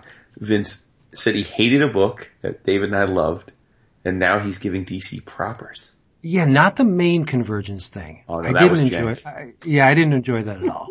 but the, these these these double shot uh, series, yeah, some of them were. You've always been I a fan enjoyed of the last issue. Double Money Shot, I don't know, front and back. for sure. Yeah. I have another thing, but it would push us way over the There's a limit. reason we can't go over, but I, I can't believe we just talked all that DC and we didn't talk any Marvel. Well, go ahead. I won't want to hear it. Well, I mean, I mean, Convergence is cool and all, but it's it's the it's the pale imitation of what's going on over at Marvel right now, which is Secret Wars. I gotta agree. And um, I gotta say that um, they're making some interesting choices in in the main book. Uh, Secret Wars three was had some pretty pretty uh, fantastic moments from. Not the least of which was the conversation uh, between, and I believe David screen capped this and put it up, uh, but the conversation between Strange and Doom. Um, it's phenomenal, phenomenal stuff, and we, we're starting to get glimpses as to what's going on. It's it's been eight And- years. it's because, and, and I'm glad I, I was waiting for us to talk about Secret Wars 3 because it just basically, uh, lets Vince know in his comment from last week that Strange is not Doom's his bitch. And, and so, No, he is not. so there, buddy, it's still Susie. Dude, will you please stop that? Did, did you see one of the variant covers? I I forget who did it, but it's basically Doom caressing Yes, Susie. yeah. And she's got her, I think her Tom head- Coker oh, drew that cover. Okay. Uh, painful. Beautiful illustration. painful to think. Very painful. Well, and, and we learned some things, right? We, we, the Cabal is up to no good, no surprise, but they had a stowaway Aha. eh, who, who I get this feeling, I don't know about you guys, but I get the feeling that this dude is going to be by hook or by crook positioned as a major Marvel character going forward. Yeah. Would you agree? I think so. Yeah. They ran on the money. Uh, then we also find out that there is a, uh, a ship, much like the ship that had the Cabal, there's another ship that, uh, has been sitting in Strange's lair for three years, and he decides to open it up, and who's in there? But some of our fave 616 heroes. Very evocative of the, uh, moment when the ship in Secret Invasion opens up and out walks all the That, heroes. yes, absolutely that. But did you notice how, and it, how the raft, if you want to call it that, is very much similar to the design of the original headquarters or, or where the Beyond mm-hmm. have mm-hmm. put our, our heroes and villains in, in the first series. Yes, sir. And David, tell me that there's not a little bit of you that doesn't squee at the fact that the characters with which we bought art from Jimmy Cheung about, which could have easily been one and done for that series, have, have continued to live on. Oh my god, every time I see Corvus Glaive, I, I, right? I'm kidding. You should be. The first It's so great because I mean those those pages we bought were stunning, and they're Jimmy Cheung, and there's nothing. I mean, I'll never gonna- I'm never going to not love them, but I did think that there was a better than than than you know a, a decent chance that those villains would never be seen again, uh, and uh, and that ain't the case, player. Yeah, man. They keep showing up. I've accepted And fact here, that let me ask you a question: What's going on with Franklin? Hmm. Gilbert Grape. who knows? I mean, every every time we see him, it's just him sitting in Galactus's hand playing games. There, yeah, it will be paid off. I just hope it's not a Deus Ex Machina type thing. That's the thing. I, I, I gotta think Hickman's too smart for that, right? Right, right. Like it's, it can't be you know, Franklin puts everything back to the way it was, right? It can't be Right. that. Om- om- homage is great, and but Franklin has done that Well, it was Onslaught, one- right? One- Heroes once Return? before. Yes, I, I would not have him do it again. What would be cool is that he gives it a shot and fails miserably.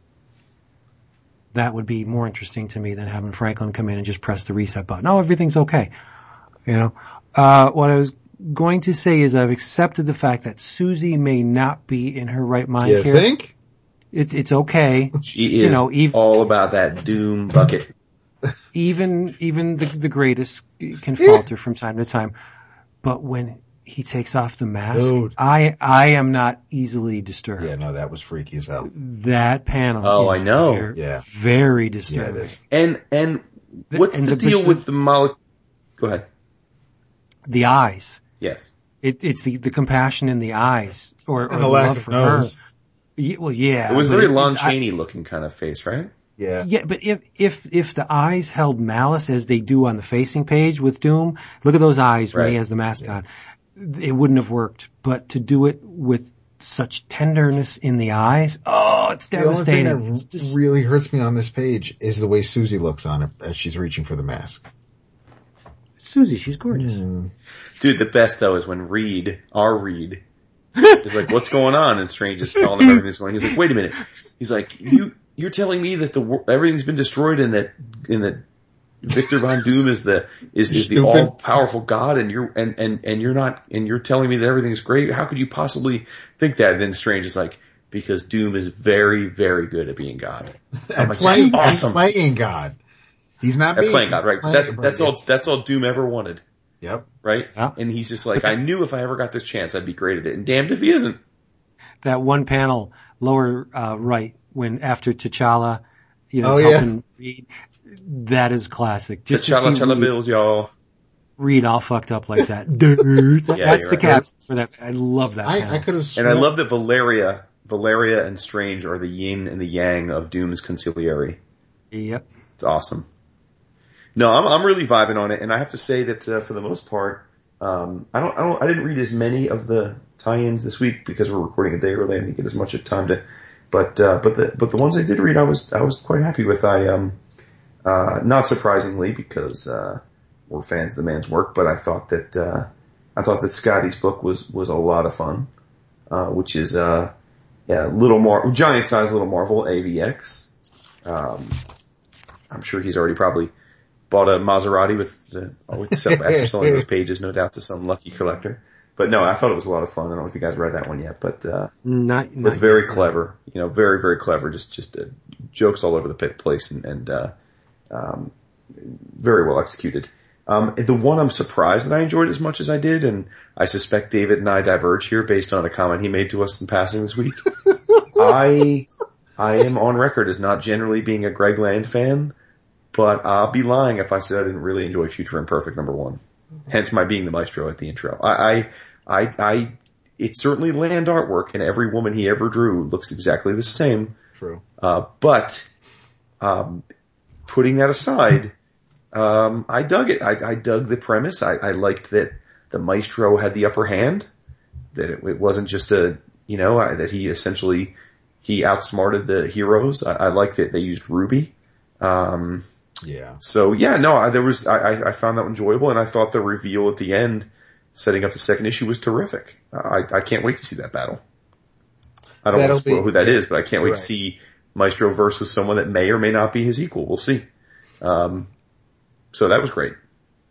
I have a feeling though, it, the maestro being around for as long as he have and, and as long as he has and possibly being slightly angry. I don't know if, um, I don't know how even that fight might be, but we don't know what other, what, what, what his nemesis might have or his opponent might have up his sleeve. So, um, right, right, right. I enjoyed the first page because it gave us the, uh, like, like what the maestro has on display in the museum this week. Um, the, uh, I, I like the story David was telling, uh, written by Peter David, as, as Jason said, art by, um, Greg Land. Um, surprisingly, Nolan Woodard as the colorist, not, um, Justin Ponsor, but, uh, the, the art is Greg Land. I, I am a big fan of the, the Future Imperfect story. Um, How could you not be? eh, serious, especially the double page spread when we, where, um, where we see all the, the tchotchkes that, that, that Rick has amassed over the years, but, um, it is one of my favorites and I really thought it was pretty neat to know that, uh, we were going to get a Future Imperfect storyline, uh, with Secret Wars. Um, there were some pages that I thought, some panels that, that, that looked really sharp. Um, mostly when the maestro shows up, but, um, some of the others, not so much. So the art didn't sell it for me, but I did, I did like this, this, uh, this tie-in. The, uh, I did read, I read it today actually, Master Kung Fu number two. Stop. I, I won't say anything about it, just that if, if you enjoyed the first issue, you will love the second. Um, and, uh, they flesh out a little bit the, um, the characters we met in the first issue, um, regarding Psy and, and, and Rain and, and everybody else. Um, the Years of Future Past with, uh, art by Mike Norton was, um, was good. I, it's a, um, you, definitely get that. First of all, Norton's art, he's, he's got this blend of, of John Byrne and, and Bob McLeod going on in, in this issue and it, and it looks absolutely amazing. Um, the, uh, It's the yang to Greg Land's yin. Yeah, I I think Mike killed it. he absolutely killed it. And it was a, um, uh, Marguerite Bennett is the, uh, is the writer. It's By the way, she's a good writer, man. Like I know is. she's on the up and up, but I, I have to say, I don't think we've given her props at least often, if ever, on the show. And and she, I've very much enjoyed what I've read of hers in the last year or two, and uh, it seems like her profile at Marvel is growing. But I I, I got to give her a shout out. I, I think she's quite quite good. Absolutely. And I, I think she had a good feel for these characters. This is the, uh, this is the Days of Future Past era X-Men from, uh, from that well revered story. The, uh, it's, it's, we're set in the future. Um, Peter and Kitty have a daughter, uh, well into her teenage years. Um, And she's awesome. she is awesome. Logan has a son. Uh, the, the, the, um, She's I- I portrayed keep by Robert wanting- Pattinson.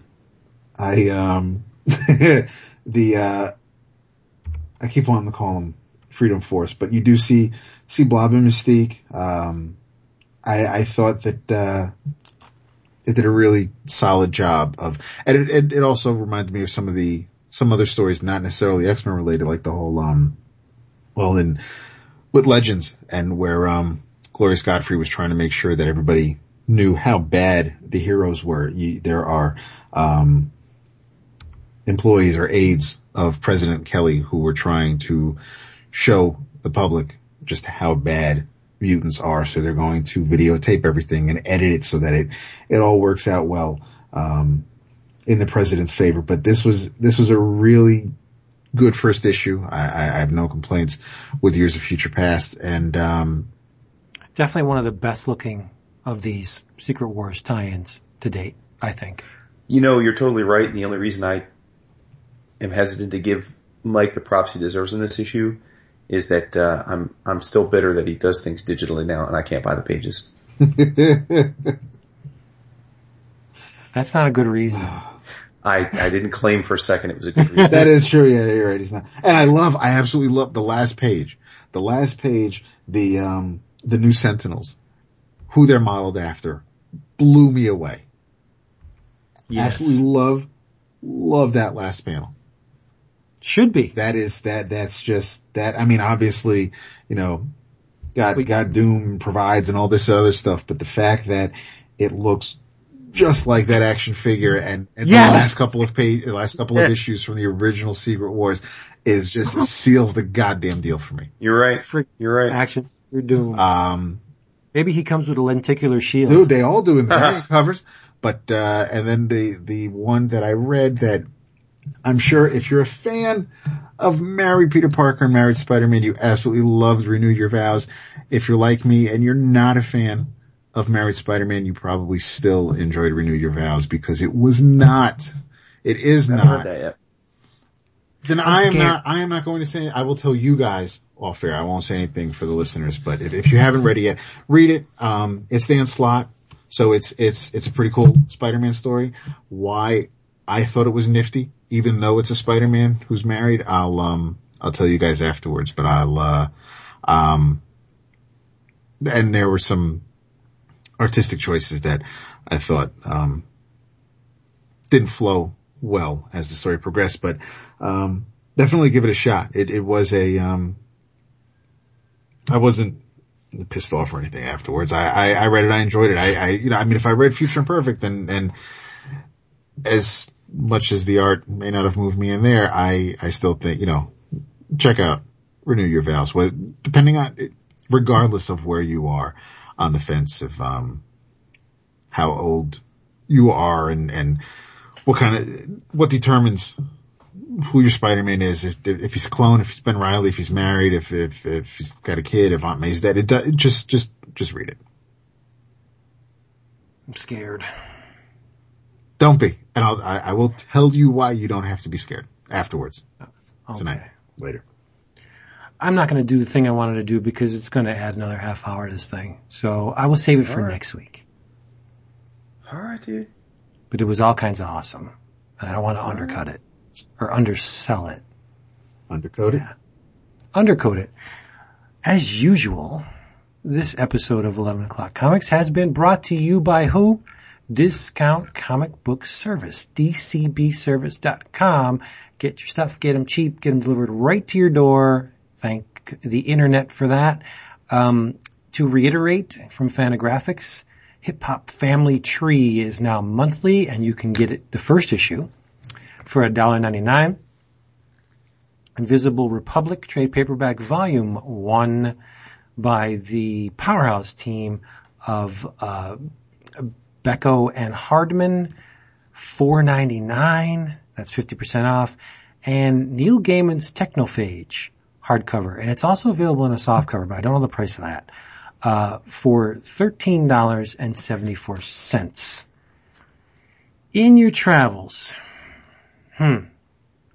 I'm going to say, uh, I'm going to implore you to pick up J. Gonzo's uh, La Mano del Destino series because Yes. it is very, very good and you'll believe a masked man can wrestle.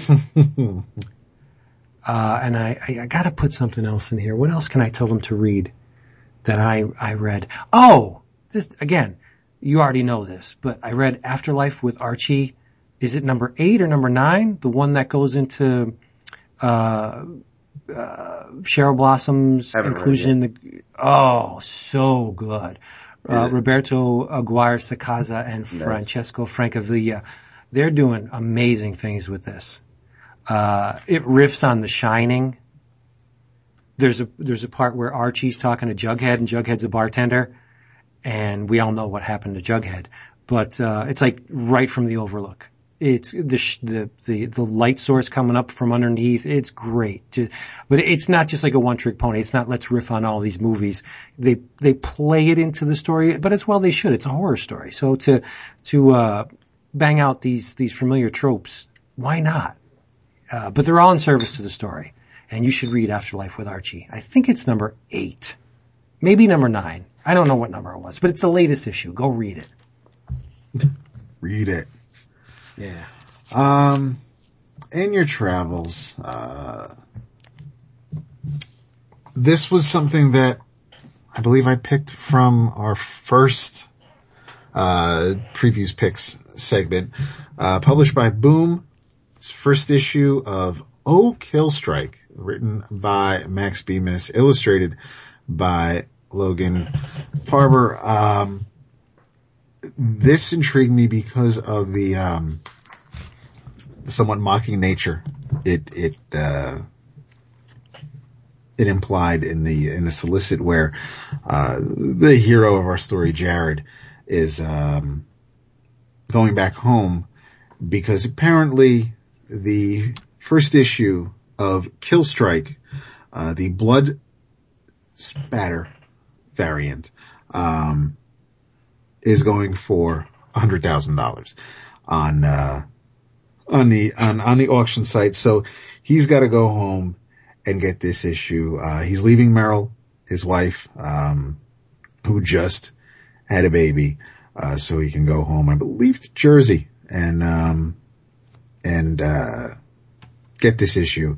So, um, from mom's house, but he, he runs down, he, he basically like geeks and, and especially comic book geeks do, um, he breaks down, uh, why comic books tend to be collector's items going all the way back to, um, to the seventies where, uh, you know, the superhero is pretty much exactly how you would imagine the, spandex clad and, and, um, arms at your, hands at your, uh, your waist staring off into the sky. And, and then in the, uh, in the nineties, we're introduced to the, uh, the heroes from, uh, well, this, this is a really weird looking Wolverine and I think an Angela slash Xena kind of, um, merge. Money. Yeah, but it's, it's, um, so he's, he's basically running down to different eras and, and then going into the, um, the modern era where, um, things are a little bit more in the, in the, in the literal world. But he, when he goes into the attic to get this issue, the, the, the, uh, the comic book kind of comes to life. So just like Airboy Vince will hate this book, but it's a, um, Oh my It's, god. uh, so Killstrike emerges from the pages saying one word only, just vengeance. And, uh, and Jared needs to get away from Killstrike because he's wigging out a bit and he's got like a Rob Liefeld-esque gun strapped to his back where it's just the, the, the kind of gun with yeah, a yeah. huge barrel and then like a small little, little nozzle where you're not sure where the hell the bullets come from, but it, it's a, um, it's, the art I think is really fitting. Jared goes back home and, and he thinks everything is cool, but, uh, Killstrike is on his trail and, uh, you can't shake Killstrike and, and just Killstrike is just all about the vengeance and, and he needs to, he needs to can, may murder kill and, and, uh, it's, um, it, it is pretty funny, especially if you're, if you remember just the things that were going on, or I mean, we were talking about previews earlier and, and how, you know, you, you two love going through the catalog and, and, and just picking and choosing. And I, I, I remember those days and I, I, but I remember the whole, the, the heroes world in the capital city and, and, and just going through different, everybody had the same goddamn, the reason why you had the different catalogs is because Diamond's previews may have an uncut sheet of cards, but Capital might include an ash can of something and, and Heroes World would just be polybagged with, with something ridiculous, which is probably why Marvel bought them, but it was just the, I bought them all. I did too, just reason. because they Yeah. were all different. I mean, they all had the same contents because you were all getting the same comic from everybody until the publisher started buying them, but every, every publisher, every, every distributor gave you something different with the catalog. Um, Remember, um, what was it? Hero Illustrated? yeah, The one that the first issue had the, um, Dr. Mirage cover? yes. There was like a, a, a Madman Ash can in, in, I think the first issue. I had to have Yeah. it. Just for that stupid Ash can. I enjoyed Hero more, Hero Illustrated more than I, I enjoyed Wizard. And it was all, it was, Oh, was published by the guys who did EGM. So if you're an Electronic Gaming Monthly fan, then you know, you kind of got that same sense of it, but they didn't have the, Right. there wasn't, I didn't get the sense of there being a hidden agenda like you would get with, really? That wizard? say it ain't so. Uh, but, but no, if, um, you know, I, I recommended Oh Killstrike and, and so I'd get it to see, you know, I'd make sure the hell I was talking about and I'm, I'm glad I, uh, I really enjoyed it. I'm, I'm looking forward to the, uh, to the second issue and, and on, I also have Arcadia to read as well from, um, from that same segment, but I, uh, in your travels, uh, check out Oak Hills. And I think you'll enjoy it if, if you, if you think back on the '90s fondly, or if you look back at that era as as as something to mock, I think you'll you'll enjoy Oak Hill Strike. It really does. I think it strikes a chord with with all every fan from that time, whether you remember the good or the bad. Plenty of reasons for both approaches. Mm-hmm. In your travels, uh, well, if you're actually traveling, I hope you're traveling down to Charlotte, North Carolina in two weekends, where you'll be joining DAP, myself, Mr. Mario Muscar, Mr. Daryl Taylor, Mr. Chris Campbell, Mr. Tom King, and uh, several hundred of our favorite creators for what is arguably uh, the best art-focused Comic Con of the year at Heroes. Uh, if you're not uh, traveling and you just want something to read, then in your travels, give Jim Henson's The Storyteller Witches a try. Um, Archaia has been now for a bunch of years done a phenomenal job with Jim Henson properties. Um, probably not the, the most acclaimed would be Ramon Perez's A Tale of Sand, which I think really put Ramon on the map, deservedly so. Um, a few years ago, they put out an anthology um, about Jim Henson's The Storyteller, and this is a follow up. Um, last year, it came out in four issues, and this is the collected uh, hardcover. And uh, anyone that's familiar with Archaia knows that that's really where they stand out. Their their their collected editions are always wonderfully put together, and uh, that's that's that. This is no exception. Uh, it it is, as you might guess from the, the name, it's it's um it's a it's a story. Um, it's a a book about witches. Um, in essence, four different creative teams were given an opportunity um, by Archaia to pitch them some witch tale from folklore, and uh, and then set about telling that story. So there's a story about Baba Yaga. There's a story about a Japanese witch from from a couple hundred years back. Um, so you know, so there's four different, very distinct uh, stories. It's essentially an anthology, uh, and the art is just stunning throughout the book. Um, I must admit that I do have a favorite, and that would be uh, the the final story, which is uh, Vasilisa the Beautiful, and that's actually based on uh, a teleplay that was intended for Jim Henson's The Storyteller TV show that never made the air, and um, it's uh, it's it's written by Susan uh, Kotacek and Anne Mountfield, but the the real star here is uh, adapted and illustrated by Mr. Jeff Stokely, friend of the show and phenomenal artist of Six Gun Gorilla fame, and uh, another book that's uh, just about to hit the stands. Um, but in, in any event, this book is just gorgeous.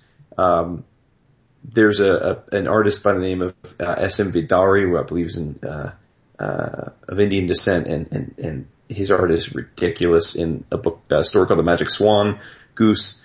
Um, there's the Snow Witch, and then there's the Phantom Isle. But uh, it, this is an awesome package. If you're a fan of anthologies, uh, you can't go wrong here. It is uh, twenty four ninety nine uh, retail, so figure somewhere around the 15, 16 buck uh, range in um, you know in the various and sundry places you can get discounted books, and uh, I can't recommend it enough. And the cool thing is, um, Archaia usually has pretty awesome deals on their hardcovers at cons. So if you happen to be joining us at Heroes, you can probably come up on this book pretty cheap. Doesn't Boom own them now? They do. Yes. Yeah. Mhm. Nice. I'll be looking for this one. Oh, it's so beautiful. It's gorgeous. Stokely's a beast. Funny you should mention Jim Henson. Really? Yeah. I recently saw a documentary. On Henson? Well, Henson and his people are in it. It's, it's a documentary about Warwick Davis. Oh, The- Willow. From yeah, Willow, but, yeah. right, but he's, in this one, he's, he wants to get a job, um, in the Star Wars movies. Yes, yes, yes, yes, and, yes. and, and it, it's an amazing documentary, and all of the cast is in it. Sans um, the voice of of uh, Lord Vader, James Earl Jones does not appear, but I mean they're all in it, and they're all playing themselves, but they're dressed as Return of the Jedi. Actually, it was called Revenge of the Jedi when they filmed this. Um, and uh, Carrie, woo, sorry, but very thin, but smoking hot. And, uh, so it, it just goes with Warwick Davis as he visits all the various stations within the production of Return of the Revenge of the Jedi. Like he go, he, um, he approaches C3PO and C3PO leads him to someone else and he goes to Frank Oz. It's an amazing documentary and I haven't seen it until only recently. How does that happen? How does something like that happen? That one of the, a, a documentary focused on, you know, one of the, arguably the greatest movie series of all time just goes unnoticed for this long. Was it ever on a supplemental feature in one of the discs or anything? I don't think so. Cause I'll be honest, someone gave it to me. That's the only way I've, I got to see it. Someone sent it to me. And the quality, bro. is, the quality's terrible, Terrible. but it's, it's amazing. Terrible. Amazingly Yeah. terrible. You know it's not terrible? Me. Heroes What's not Con, baby. Oh boy. Listen, I'd be lying if I if I didn't say that I would be ten times more giddy if it was all of us going. But you got your school, you got stuff going on. We get it. Uh, I but I have to say, um, it's it's going to be fun. You, you both have a chance to rub me the right way post Heroes, and you, you know what that is, so we'll see. We'll see if you pony up. Hmm. Ah, Yeah, well, you know what, just- you know what I'm talking yes, about. yes. I'm sure, I'm, I'm Okay. sure we'll be able to imitate many creators and say that, uh, Ah, Oh, intros, bumpers. yes. Oh, it's going to happen. just bump it up. All If right, you're I'm going on record, this- people. Here's the here's the deal. Wait, here you go. I'm, I'm gonna go. We will come back from the show with at least 30 bumpers, Oh shit. and if we Okay. don't, if we don't, I will. What should I do? I will read and review any comic series of your choice, Vince, inclusive of anything that you know for sure I'd probably loathe. Series or I don't know, whatever You you want. I'll read and review any work that you want, whether it be a, a graphic novel or a miniseries or a strip or whatever. well, it's a toss up between either Tarot or Gold Digger. Well, I already, I already did the gold digger thing. That's true, we did. Well, you only read one issue. I bought that, I bought that, I bought that, that, that bundle. Remember you Yeah, buy you all did. of them? Yeah, that's right. Yeah. And, and tested every second of it. so I guess it'll be tarot, but, uh, so twist my arm. I either get What 30 bumpers for us or I have to read porn comics. Yeah, that's a tough, that's a tough, uh, What the hell was that book that, uh, that, that Steve Saunders wait, wait, did wait, wait. about his love? And it was about, uh, the dude and his dog. Tarot's not porn. oh, it's not? No, No. it's just, No. yeah, no. No. It's, it's not Tim Vigil. Yeah. Oh, okay. Well then. No. Oh, is that the Jim Balent stuff? Yes. So it's just It's Rebels. cheesecakey like Vamp, like Vampirella? It's, Like his it's more than, stuff. It's more than cheesecakey. It's, it's, it alternates between goofy and very explicit. I have to say, there's No, a uh, no penetration, but there's a famous very- Jim Balent Catwoman commission the guy's great. that For how seems to float around the original artwork ethos Oh, uh-huh. as, as something that's oft talked about. And I think it went for, I'm pretty sure it went for more than 10,000 bucks. And Did I view actually it sell? as, I think so. Okay. And I view it as dogs playing poker. Like, I think it's the biggest, like, ripoff ever in comics artwork. See, It's like Velvet Elvis. But let me tell you something. If I don't get 30 bumpers, I'll read the hell out of some tarot and I will talk it up. I really like Jim's stuff. Cool. He was of it, huh? So, so, so here, no, he's, he's, he's of this time He's- too. Um, here's the deal. If you are a comic book creator and you want to publicize your work, please, if you see Jason and David at Heroes, if you're there, walk up to them and say, Hey, I want to do an intro. Make it easy on them because I, I gotta tell you, they're not going to come home with 30. We are. We're going to come home with at Without- least 30. Yeah. And don't make a shake you down at the auction on Saturday night. Let, let, let's do it on the con floor. Yeah, come up to them. Hey, I got a book. I want to promote it. Let me do an No, intro. No, David, you know what we should do? We should get them at the, uh, at the Westin bar that first night. That is true. I agree. be chilling. They'll have some, uh, some, some Riesling up in them. I was just gonna say, we, Little if we could get like half a dozen from Skottie alone after just giving him a couple You glasses of about the- You talk about the candy? No, not Reason, the, the chocolate chews, the, the Reese's, Oh. Riesling. No. son. Reese's. I'm not talking about that. No, about he's damn- talking about the, the Riesens from, uh, from like, uh, from, from Storck. Those things are good. They are good. They're fucking addictive as The hell. who's? They're, It's got the chewy with the chocolate on the chewy outside. Caramel. Oh, the re- like the Riesens? yes. Ah, got you. I'll give you a hundred reasons that you're not going to make 30. Actually, you know what? I had to, I had to, um, swap the Riesens out of my candy dish for my, for, for Starburst because I didn't, if it gets hot in the office, I didn't want shit melting. So I have a little, like, candy jar that the guys come around and, and help themselves with. So I, I just, I filled it with Starburst just cause I know that shit won't melt. You have a candy dish. Why does that not surprise me? I want some Our, candy. our reception always has Werther's Originals in a candy dish up front. oh, there, I can't stop eating Yeah, those. that's crazy. Sugar's my, my mojo. I love Although sugar. I haven't, I haven't had one of those fucking parfait nips with the, the, the, Ew. oh no, the ch- Oh, you get that cream inside. chalk shit on your teeth? No, Oh, man. chalk. You're talking, No. you're, ta- you're talking about the chocolate with the little white balls on top of it? No, no, no, no, no, no. What do you got? the- the- these are these are called nips. They they they're a um a caramelly little chocolate outside that once you suck that down, you get the um. There's a the, the gooey-ish chocolate or coffee flavored or, but there's a center to it that just that's that you can't have more than a few of because then you just the diabetes.